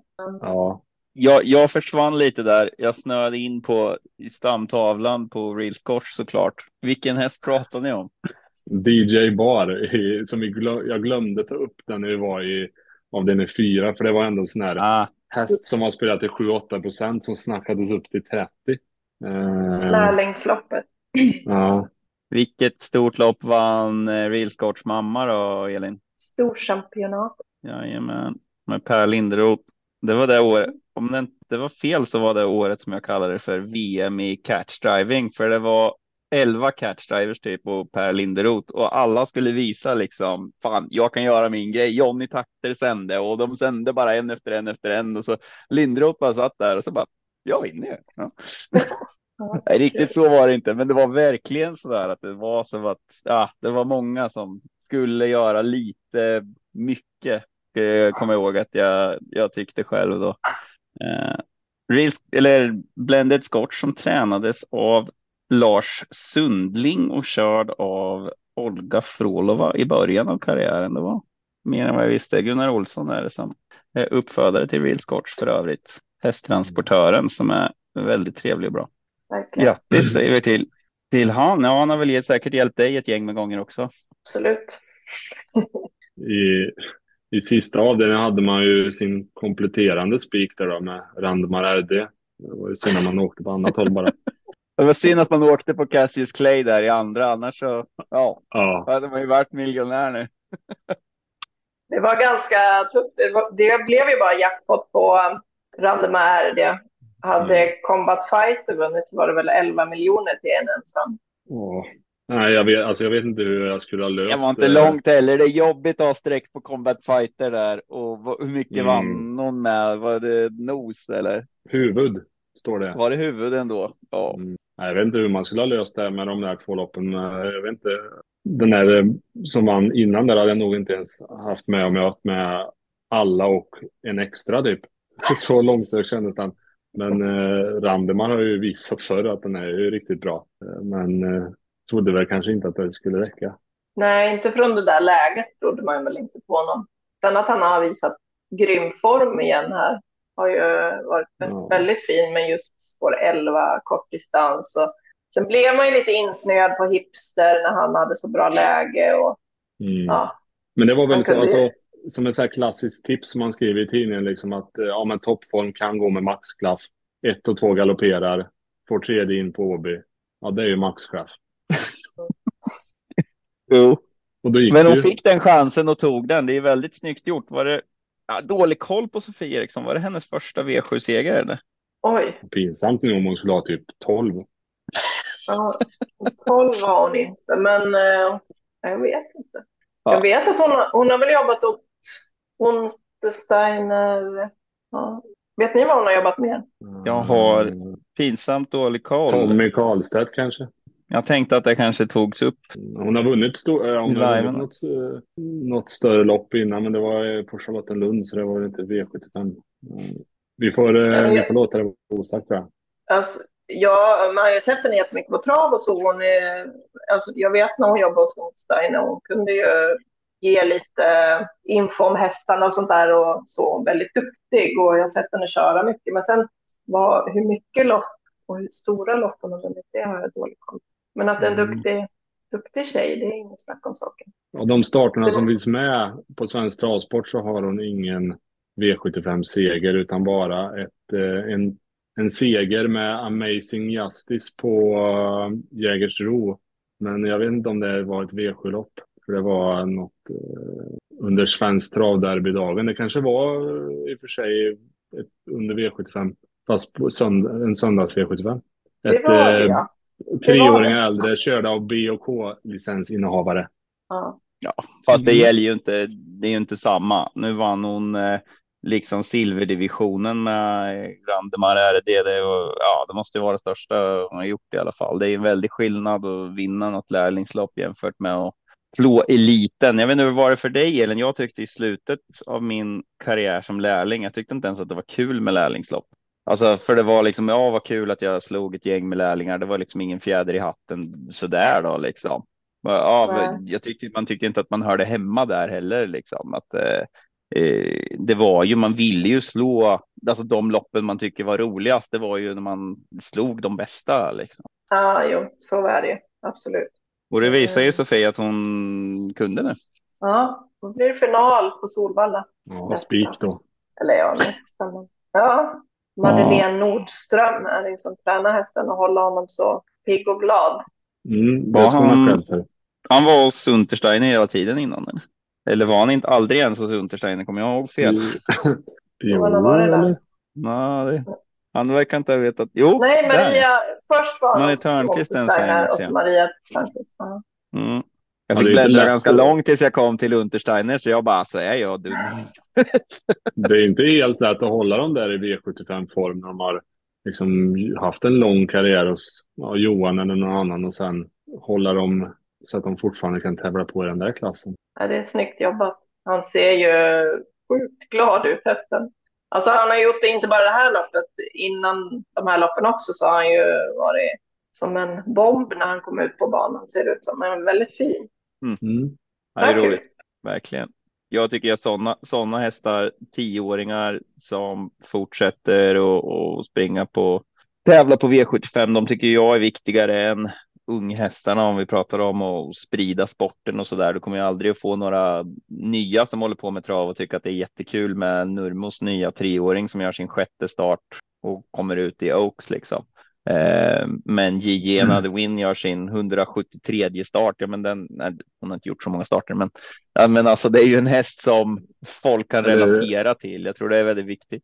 Eller typ Alla Boko som är med i varenda silverförsök, minst. Typ. Ja, jag tänkte det. Vi måste ha ett pris till årets mesta V75-häst. Skitsamma resultatet där, men liksom den som har varit med på V75 flest gånger under året. Så här, LA Boko måste ju vara med där.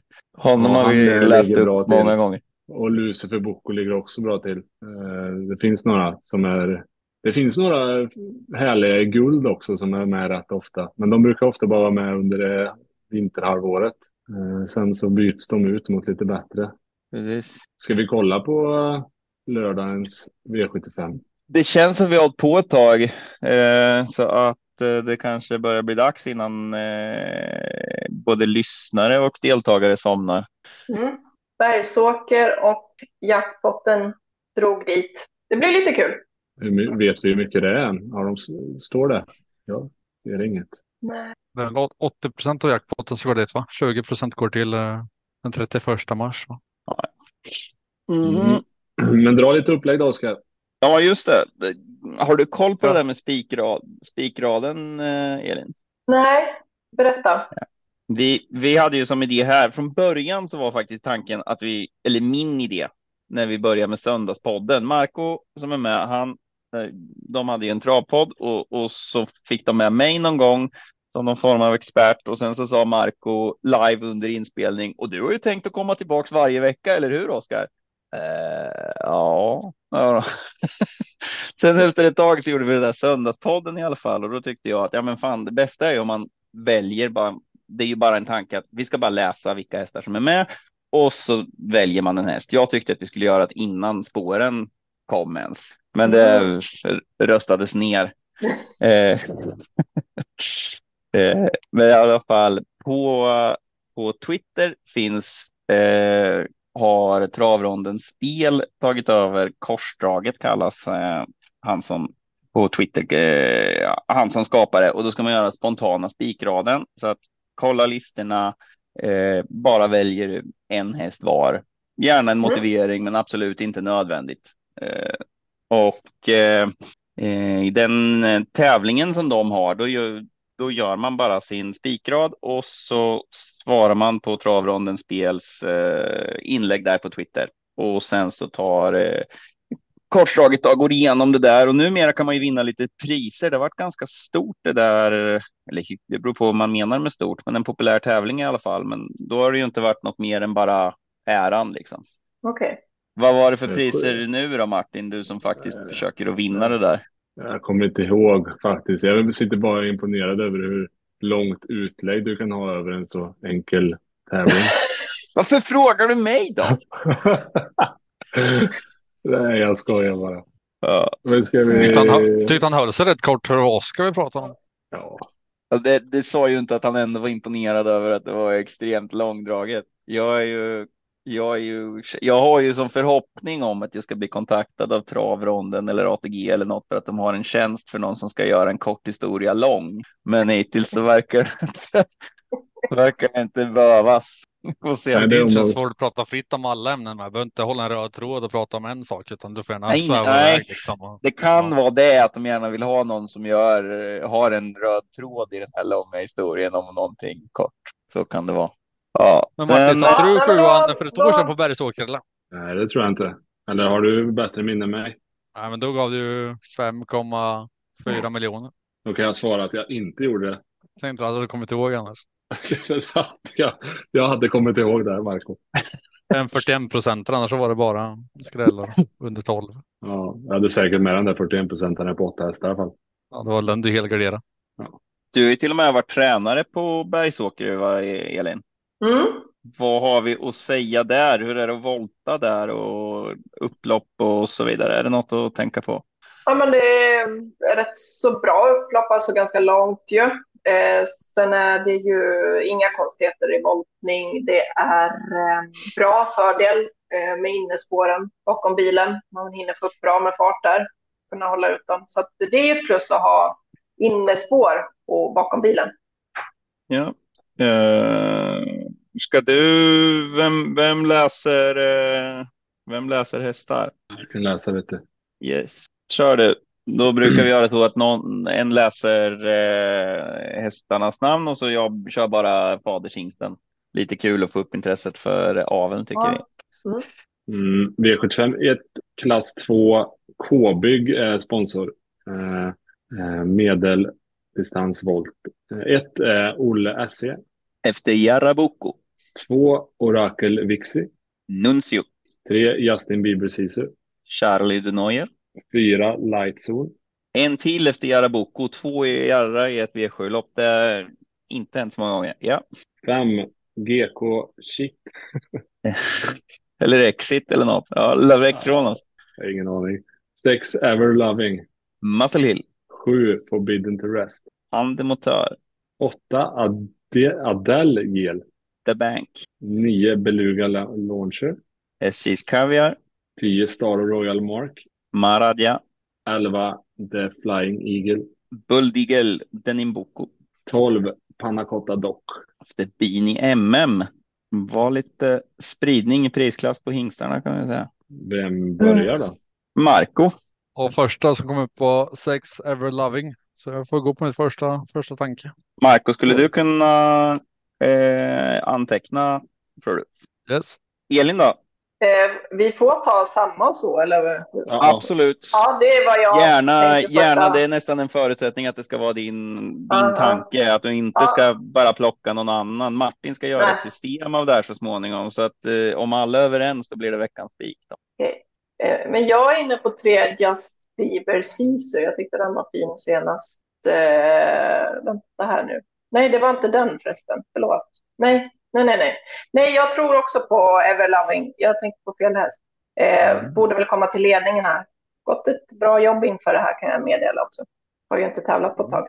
Eh, Bra info Har du känningar hos Öystein Tjomsland alltså, så du fick ordning på det? här? Ja, Uffe är ju där, eh, eller är ju där ska inte säga. Han hjälpte till och körde lite snabbjobb efter tävlingarna här för ett litet tag sedan. Jag, men det var inte han som körde överlag, vet jag. Men eh, han har gått ett förberedande jobb inför det här. Och, ja, som sagt, han har ju varit borta ett litet tag och jag tänker att han är väl förberedd. När det är Östen Tjomsland då, som har kört ett jobb. Ja, jag bara gå ut och spika redan nu. Mm. Ja, vad säger du samma där då Martin? Nej, nej. Jag tänker att tre Justin Bieber så håller han bara sig till trav så, så ja, nu fick den ju vinna i och för sig när han sprang i Pasco med, så det kanske inte spelar någon roll. Men Det är eh, lugnt, det är på Bergsåker. ja, ja, just det. det men eh, jag tänker att Per Lindroth är ju lite kusk plus ändå. Och den där var ju, gjorde en jätteprestation även fast det bara var skriverier om att han gick i passgång. Och jag tycker den där, eh, den där eh, kan väl få en jättebra resa från Sport 3. Så den tar vi. Ja. Eh, det vart ju svårt att gå emot Everloving efter den informationen där faktiskt. Men eh, jag kör nog eh, Oracle Vixi från Sport 2 där. Du får tänka på att du visste inte den informationen när du valde din häst. Nej, det Den, var den ju fick du faktiskt nu så. när du blev lite mer analyserad av det. Omgång. Mm. Det var lite sådär först så tänkte jag fan stackars Marco han inte får den infon. Taskigt. Ja, sen har vi minst eh, specialområde storlopp kallblod. Här känner jag verkligen att där har jag järnkoll. Ja, Storna lär du ha koll på. Vad sa ja du? jag menar det. Ja, storna lär du ha koll på. Ja, Oskar. Ja. Ja, så det, vi har bestämt redan nu att Oskar kommer börja. Eh, det är Rampey Fastighet AB som sponsrar V752 och ett har Bork-Tindra. Efter Bork Odin. Två Technolina. Efter Techno Odin. Hittills väldigt otippade namn baserat på deras fäder. Tre Gulismilla. Smedsbofaxen. Fyra Nova Tabak. Norheim-Sven. Fem Knutrappa. Det är, nu är det tillägg 20 meter för övrigt. Eh, Briskeby Filip, den har jag inte läst någon gång förut.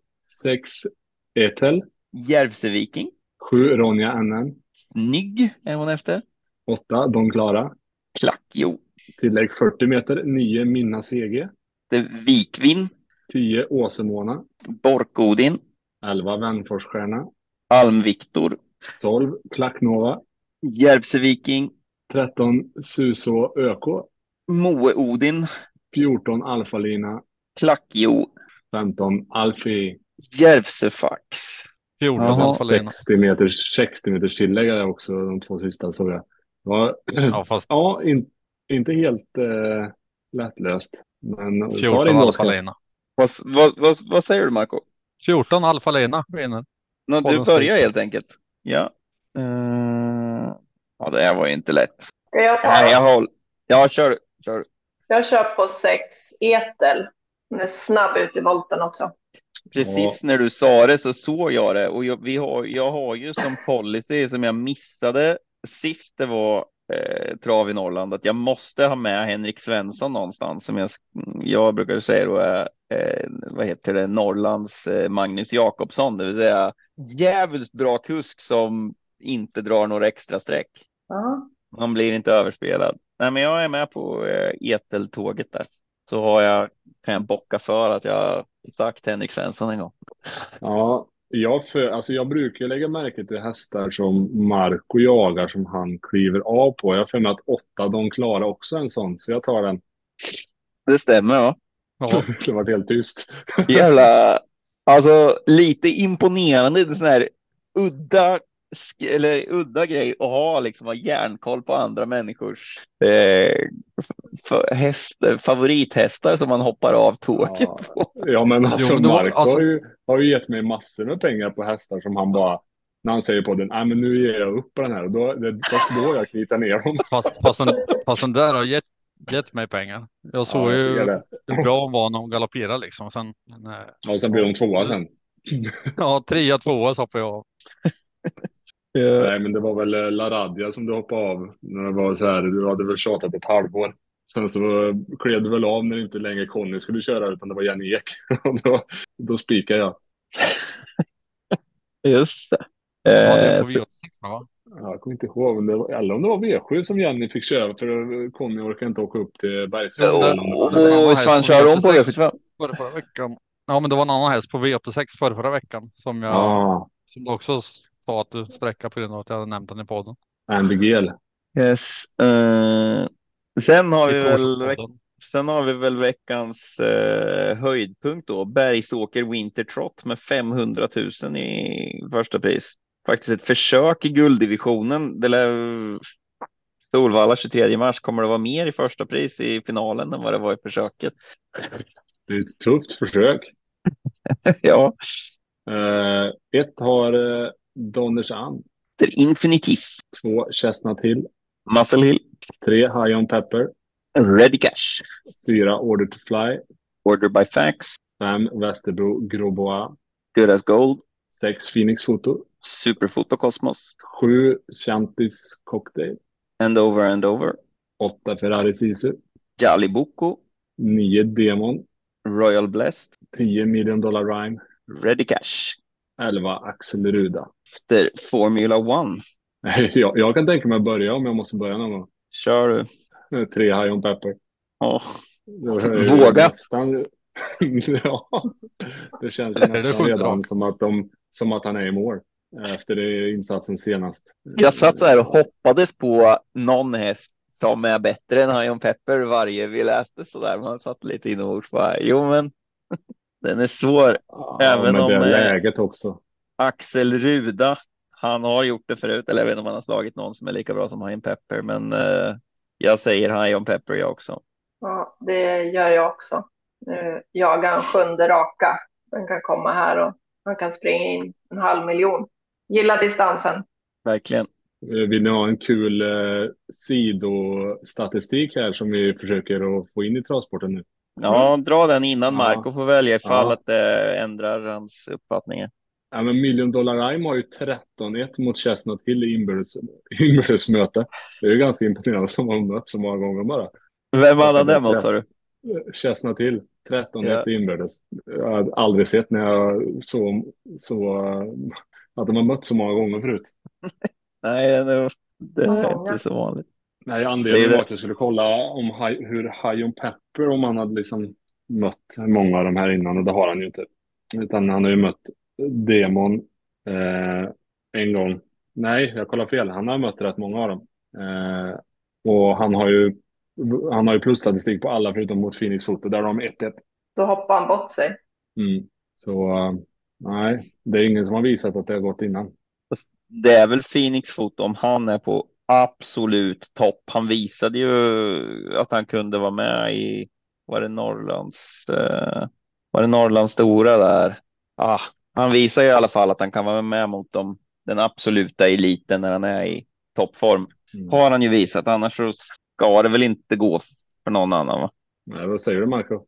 Du har inte fått Nej, säga men det. nu, nu, nu är det bara första tanken utan procent och grejer. Då blir det ju High Pepper. Men frågan är hur stor favorit blir han? Ja. närmare. Han kommer ju vara över 80 det tror jag. En Tror jag sån här jackpot-omgång alla vill eh, luta sig mot. Men det är klart att många kommer ju söka och försöka fälla han med för man vet ju hur mycket pengar man kan vinna om man bara liksom lyckas fälla den favoriten också. Mm. Okej, mycket pengar om han vinner också. Ja, så är det. Det Men vart ju fl- jag, jag, jag kan inte sluta vara så imponerad av Chestnut Hill hur många, alltså hur många gånger han har mött de här killarna. Så han, han måste ju typ hälsa på dem när de åker ut och värmer. Så, ja, hur är det med barnen? Tja grabbar! Var du med igen? Alltså han har ju mött liksom alla så här sex, sju gånger i karriären. Ja, vad har vi? De är, de är 11, 7, 6, 14, 13, 10, 10, 9. Demon är fem år då. Det är ungtuppen. Million Dollar Rhyme 10 och Axel Rud. Axel Ruda är bara sju. Ja. Och vad tror du om Demon då? Alltså den, eh, det är väl liksom the rising star i det här gänget. Mm. Han är ju lite smygintressant ändå om man nu ska försöka fälla favoriten. Mm. Gick ju bra på Men- Axvalla hopp och blev diskad på Vincennes. Ja, Han har fått resa lite. Mm. Ja, men skulle jag gardera så skulle jag nog sträckat 3, 6, 9, 11. Om jag skulle, om jag skulle gardera upp så här på söndag. Visst var det så att var det inte den hästen som Jeppson var nöjd med sport 10? Det var väl när han slog eh, då när han vann den finalen va? Mot. Valla, att han var nöjd med bakspår när han slog och Di Quattro där. Mm. Jag har för mig att han hellre ville ha bakspår med, med han faktiskt. Har man slagit Lozano så eh, är man ju inte är man ju ingen duvunge direkt. Men det blir väl Söndagspodden Spik va? Ja, jo, det går inte, det går inte att tänka något annat egentligen. Nej, Det var inte slutsålt sist. Martin, Martin Olsson, för alla som vill köpa ett andelssystem så är det nog bara ditt system där man hittar någon som vågar spika Ion Pepper rätt ut så här. Ja, så det, det blir ju unikt. Förra veckan var det Randemar, nu blir det High on Pepper. Ruggig spikform. Så vi går, vi går vidare till diamantstoet. äntligen diamantstoet. Just. Ja, Berggrunden Maskin sponsrar. Eh, och vi har eh, 2140 volt. Eh, ett Olivia CH. Eh, Det är högst 975 tillägg vid 390 kan vi nämna också. Eh, Olivia Seo efter Amaru Buku, Två Bottnas Hope. Mr JP, Tre Crazy Gilo. Maradja, Fyra Diamond Sid. Superfoto Cosmos, Fem For You. Orlando Vici, Sex Exactament. Nej, Exactament. Nuncio, Sju El Elysia. Executive Caviar, Tillägg 20. Åtta Westwind. Django Riff, Västerbo vi Mm. vinnare, min gamla passhäst som jag för övrigt har en. Eh, det är Hajens eh, eh, syster där alltså Martin. Eh, eller Mm. Setting Sun som heter. Yes, Nio Crazy Life. Nuncio, 10 Vilja TYC. Bradevelve, 11 Honesty. Quite Easy, 12 Nance Cash. Django Riff, 13 Jade Caesar. Ready Cash, 14 She Hound You Down. Reveny, 15 Florence Ima. Det är Maharadja, det är väl Martins tur att börja. Kanske. Bobby brukar ju ha Mm. det här uppstyrt redan. Men, eh, Eh, men eh, här har vi, jag tror jag har en rolig här som eh, står, ja, står rätt bra inne och gick bra ett snabblopp på Gävle för, för några dagar sedan bara. Så den eh, 14 Shehan till Dam tror jag kan bli farlig. Jag tänkte på samma. Mm, Emil, kul. Emilia Elia brukar ta någon på Bergsåker med. Så. är det så? Min känsla. Jag tar nummer nio, Crazy Light, och var med mot de kanske lite bättre ston än senast. Satt fast, fick lucka invändigt, spurta bra. En sån där häst vi, jag i alla fall, jag har jagat här ett tag. Snart sitter Hon det. är i stoeliten ja. Ja. Ja, det var den. Jorma körde då också, eller? ja. Om folk tycker att det är konstigt att jag ställer en sån fråga så är det för att ATG bara håller på och buffrar för mig så att eh, jag får inte se senaste starterna för några hästar. Jag får bara upp startlistan. Bor du Eh, i skogen? Ja. Ja. Han har inget fiber. Nej. För snål. Men eh, jag kör på eh, nämnda West Wind då. Jag kör med. Jag går tillbaka lite till min mitt stamtippande. Vilken sa du ska du hacka för mig?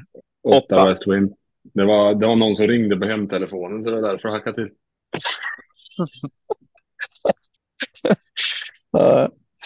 Till Oskar kan man åka väl Det höra den gamla där fina. Ja, Ja. Nu Ja, har- känner jag att vi har mobbat mig färdigt. Vi kan gå vidare till STL Silverdivisionen. Eh, här har vi fördelston. Får vi se om det blir någon, något sto som drar fördel. Jajamän. Ja, Handelsstål är sponsor. Mm. Eh, ett har GJ, GRJs Wolverine. Gildboko. Eh, två Cab Frontline. Cabayon. Tre Jax Noir. Orlando Vici. Fyra Kyla Westwood. Efter Maradja. Fem Shanti Silton. Nuncio. Sex Parveny. Quairizi. Självklart sju LA Boko. Ja, det har varit väldigt besviket om inte alla hade varit med. faktiskt. ja. Eh, ja, efter Ridley Express. Åtta Perpetuate. Kadabra. Nio Maybach VF. Maharadja, så det har varit bara nio, varav ett är ett sto. Uh, nyblivna femåringen Kayla Westwood som har tre miljoner på kontot. Hon har en miljon mer än drygt en miljon eh, än vad man får ha i silver. Vad säger du då Elin? Ja, men eh, då kommer jag nog ta Parveny, nummer sex. Blev fel senast. Krafter kvar. Hamna bakom rusande Gotlandshästen. Vad heter han? Där Maverick Creed. Mm. Jag, ihåg- jag tänker Kommer ni ihåg det? V86. pinsam tystnad. Nej, tydligen inte. eh, Nej, då går vi vidare. Eftersom att jag bor Eftersom att jag tydligen bor i en skog eller behöver gå och starta om mitt modem så uh, ser ju inte jag, men jag misstänker att Magnus kunde få välja och han valde uh, Kayla Westwood med dubbelt så mycket pengar på sig, eller tre gånger så mycket som Parveny till och med. Uh, så jag säger fyra Kayla Westwood. Mm. Ja, jag tänker lite så här, Ella Boko var ju ute typ på Bollnäs i ja, något provlopp med fem hästar med 40 000 i första. Joggar runt, perfekt lopp i kroppen, hemmaplan, måste ha en finalplats för han är alltid med i final. Eh, Så sju Ella Bocco. Kretsen runt LA Boko får skämmas om han inte är med i den finalomgången också. Ja, jag fattar inte lägga Akamai i silver också. för Det känns som att man varit i, i silver så länge och alltid är bra placerad och alltid i final. Jag vet inte om de han får pengarna under bordet eller något. De slipper gå i silver. Säger du Marco? För mig- jag väl, valde mellan eh, sex Parveny eller sju eller Boko. Nu kommer båda med på kupongen så sex Parveny blir nog först för mig. Ja. Ja, till Ella Bocos försvar så är det ju att det finns så många Ella Bocco-hästar som är, som är rätt bra så att han kan ju ha fått någon eh, eh, Laredo kan ju ha fått agera Ella Bocco Ja, också. Laredo är det som har många gånger blandat ihop. Ja. Då går vi Yes. vidare till eh, Trucker Service Lindberg i Tunadal, STL klass 1. 1640 Auto har vi där. Mm. Ett Arion, Brillantissim, två Kattens Aladdin, King on the Hill, tre Judge Dread Caesar, Old Eagle, fyra Never Too Young, Orlando Vici, fem Benchmark, Nuncio, sex Lokomotiv, Scarlet Knight, sju Extremely Sweet, Maradja, åtta Magical Survivor, Tobin Kronos, nio Oryx Håleryd, Zola Buco, tio Luca Di Quattro, Ready Cash, elva Z Mustangen, El Mago Pellini, Ta- två, tolv Bansed. eh, Anke Lasse. Jag för mig att jag skulle läsa på engelska på siffrorna. Oh. jag Ja, skulle jo, säga var, 12 på sista. ja, Ombyte för nöje. Vad... Vi säger att det är Marcos tur i alla fall. Ja, men jag säger fem benchmark. Oj, det var svårt. Mm. Är det min tur? Eh, Ja, nej, det är Elins tur eftersom att det lät som att du inte kommer ha Ja. något att säga. Då tar jag tre Judgebred Sisu. Han är tuff, klarar att göra jobb. Kortdistans, inga problem. Och Mm. spår ett är ganska bra på Bergsåker. Nu har jag inte koll på exakt hur snabb Bergon är, men jag tar spår ett i alla fall. Eller jag tar ett Erjan i alla fall. Ah, nu, nu blev det så här bara. Jag tänkte först, jag bara, ja men jag tar tre Alstersis och sen så kommer man bara, fan, nu sa Elin, nu kommer alla tänka att jag bara tog en lätt utväg. Jag tar Erjon och precis då så sa du också det. Eh, Det påfallande ta- ofta det då- blir så faktiskt. Man tänker liksom bara, "Aj, jag jag är inte riktigt säker och så får man chansen att tänka och så blir de man har tänkt upptagen och då känner man sig som en jävla loser som följer efter. Men man ska gå på sin första tanke Martin, så Ja, men säger min första tanke var ju tre Judge Dead Seas Ja. då. Systemet är inte hur stort som helst. Precis. Nej, jag var lite inne på, på eh, Luca de Quattro, men eh, bakspår, kort distans eh, är inte helt lätt. Kanske inget man väljer som första häst då. Nej, det har inte, det är inte, no, det har inte varit eh, några hästar som har varit långt fram från baks, bakspår sen sista V7 igår då det var 11, 10, 9 i först i mål. Mm. Så det var ju ett tag sedan. Mm. Men eh, jag tänker Bergsåkers korta upplopp nu, vet du. Det är svårt hinna. Det var ju ganska långt. ja, jag vet. Eh, Se, vi kan enas om en spik där i sista. Om vi behöver en till. Oj. Det får vi se när V757 sponsras av Hålab Entreprenad AB. Det var de gör. Eh, bronsdivisionen 2140 Auto. Eh, för, fördel ston, silverston Fördel får ston. vara med. Ja, eh, Nio och Itso Sisu. eh, efter Boldigel, Två Mission Beach. The Best Madrid, Tre It's Pepper Time. Muscle Hill, Fyra Humble Stance. Repeat Love, Fem Sally McLean. Racer Bourbon, Sex King of Jazz. Zola Boko, Sju Wings Level. Anke Lasse, Åtta Timeless Sunset. Django Riff, Nio Gebilla. Propulsion, Tio Mr Birkenstock. Walk the Walk, Elva The Oakley. The Bank, 12 Underbar och så fin. The Maradja. Ja, nu när Henrik Svensson drog sport 12 så känns det ju bra att jag har eh, kryssat för min eh, Henrik Svensson-streck.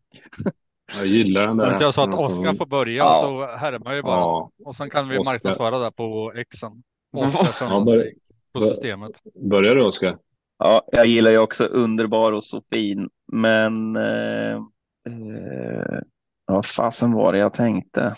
Det är ju frågan hur bra Gevilla var sist. Mm, det kanske någon vet. Inte särskilt va? Eller? Nej, jag vet inte vad... Sa Uffe något om Villa sist? För jag trodde mycket på henne. Ja, nej. Oh, jag kommer inte ihåg. Vad, kommer inte ihåg loppet. Han körde han ifrån start eller? Han satt väl i ledningen med Villa va? Så var det kanske. Ja, just det. För jag sa det att jag tyckte det var... Jag tyckte att han skulle ha släppt. Men... Eh, eh, ja, nej, men hon gick ju i ledningen, ja. Just det. Han... Eh, blev hon pigg nu igen? Var det inte det? Blir lite pigg när hon går i ledning och har stängt Mm. huvudlag emellanåt för mig. Mm, Så jag, jag jag kommer inte riktigt ihåg hur det var. Jag tror att det är bra med ett bakspår för henne Mm. den här gången kanske, även om hon är startsnabb. Men ja, Jag brukar spana tvärtom mot vad många säger. Vad är missgynnad med bakspår för att den är startsnabb? Det, det betyder väl inte att den är missgynnad av att vara bakspår. Ibland kan det vara bra. Den lägger inte speeden från början. Så det är ju inte så att alla startsnabba hästar bara älskar att få skaffa sig mjölksyra första 200 liksom. nej, Så att, eh, så är det kan bra man- att köra bakifrån med de där också. Verkligen. Men eh, jag tänker nog att eh, eh, Piece of Work dubblar som mamma idag för att eh, It's Pepper Time vinner här. Så nummer tre. Om jag inte Mm. säger fel nu, för visst är de syskon? It's Pepper Time och High on Pepper. Ja, det är det väl. Ska kolla. Mm. Ja, jag tänkte ta It's och Sisu först, men sen såg jag att Mission Beach är utan, utvändigt och det tror jag, då är det risk att man blir fast, för den där är riktigt snabb ut. Så då tänker jag att som Oskar där, tre It's Pepper Time kommer få ett jätte, en jättebra resa härifrån och har haft urusla lägen och mm, krigat på i bra sällskap. Så varför inte? Ett lopp i kroppen. Det är brorsan. Jag kollar det där. Eh, ja, är jag sist eller? Ja, det Jag tyckte det det här loppet var Marco, Marco svårt. hade du sagt innan? Nej, jag velar. Jag är inne på sju wings level. Bra, då har du valt den. Då säger jag att du inte får ändra dig. Ja, jag var ju också inne på den. Lås. Ja, men det är ju jättebra. Ska vi köra på dem? Jag gillar ju även den där Humble Stance. Den har varit jättefin, men det har varit på vinterbanor och varit ganska överlägsen vid de här segrarna. Tre raka, men nu... Det är, ju- det är inte vinterbana nu. Jag kommer Det var mycket snö i grus. veckan. Var det? Fruset. Mm. Ja. Men, eh, det är ju inte som eh, de här renodlade vinterbanorna. Nej, inte med is då. Eh, Det är ju det han har funkat väldigt fint på. Nej, jag, nej, jag kör win, Wings level nummer sju. Ja, men vad bra. Då har vi ramat in den här. Jag har glömt att kolla antalet ston i, men det får jag väl kolla sen om jag orkar. Eh, Under i halvlek i Super Bowl. Super Bowl. Kan du kolla? Ja. Ja, precis. Nej, jag, jag, har, jag, jag har försökt hålla mig vaken förut, men det är helt chanslöst. Eh, jag kollar på det i efterhand istället. Särskilt lite så det var typ dubbla mängden med eh, annonser och eh, så där emellan. Det är fantastiskt bra sändningar där, men eh, jag kommer inte orka. Jag vet att jag somnar alltid. Och sen det värsta som hände någon gång, det var att jag vaknade dessutom när det var två minuter kvar eller något, så då kunde jag inte ens se det i efterhand för att bara, jaha. Alltså, jag såg första fem minuterna, somnade och vaknade och såg resultatet. Ja, men perfekt. Så det struntar vi i eh, En Jättekul. reklamspot på i Super Bowl på 30 sekunder kostar 5,5 miljoner dollar. Ja, du ser. På hur lång tid sa du? 30 sekunder. 30 sekunder. Ja, alltså man kan få en reklamspot på våran podd för en miljon dollar och då kan man få en hel minut. Hela avsnittet. Ja. Ja, det var kul att ha er med, med Marco och Martin och jättekul att ha dig med Elin. ja, men tack. Vad kul. Får vi se hur det går på V7 nu då i helgen. Jag ska till Bergsåker. Ska ni? inte bestämt än. Ska jag aldrig säga aldrig, men troligtvis så kommer vi att följa dig och V75 eh, härifrån. Mm, Du kan vinka till oss i soffan. Kan göra. ja, det gör jag. Jag, Ska jag åker inte upp till på plats Bergsåker för jag vill ha all, all info. Ja, jag är på Jag får- plats. Då Så- säger han med, sen är Henrik Svensson vinner att den här enda Oscar i Söndagspodden. Ja, men du ska kolla värmningar och så på plats alltså. Mm. Vad bra. Ja, nice. Det känns ju bättre på något sätt än när ni ska kolla värmningar när ni ser det i studion. Vad tycker du själv? Funkar det lika bra eller? Nej, men det är mycket bättre att vara på plats. Så är det ju. Om du ser du live ser du allting. Eh, kollar du i studion så ser du 100 meter. Det man filmar där och då, då kan du ha missat ganska mycket. Du, ibland ser du inte om de kör till i första sväng eller något sånt där och att de rullar över och ja, att det inte är helt hundra. Det gör du ju om du är på plats. Sen kan du ju kanske inte ha ögon överallt, men du ser ju betydligt mycket mer. Jag tycker att det är jättekul att vara på plats. Du ser ju direkt när de kommer ut, är de lite stela, kantiga eller är de på topp direkt. Man ser lite vilka som kanske passar på, eller ja, du får ju se lite vad det är för banor och sådär också. Om Mm. man ser ut och passa på det. Nej, men det är kul att vara på plats. Eh, sen är det ju, man kan inte, de onsdagar har de ju dragit ner på, på lite eh, kostnader. Så förut var det ju alltid i ATG Live två stycken som satt på varsin bana. Så, så är det inte längre. Utan då får man försöka se så mycket som möjligt från studion. Ja. Ja, det är klart. Men det, måste, det kan ju inte vara lätt det där alltså. Så skickar fem kuskar iväg sina provstarter samtidigt och alltså måste ju vara väldigt lätt att man missar mycket. Jag är lite fascinerad över att ni ändå snappar upp så mycket. Ja, nej, men det är det ju. Eh, eller har lite split vision på Ja, något vis. ja verkligen. Ja, nej, men lycka till med det. Hoppas att det blir, eh, blir bra väder. Eh, om du ska väl vara i något eh, ruckel på taket eller vad är det de brukar? Ja, det finns väldigt många eh, speciella platser man får vara på när man är på banorna. Det, det, det är små kryp in på vissa banor. det är Väldigt alltid udda spännande. det där. Ja, det är väldigt spännande kan jag säga. Ibland så har man eh, blivit lovad en lite varmare plats och så kommer man dit och sitter man i 25 minus ute på något tak.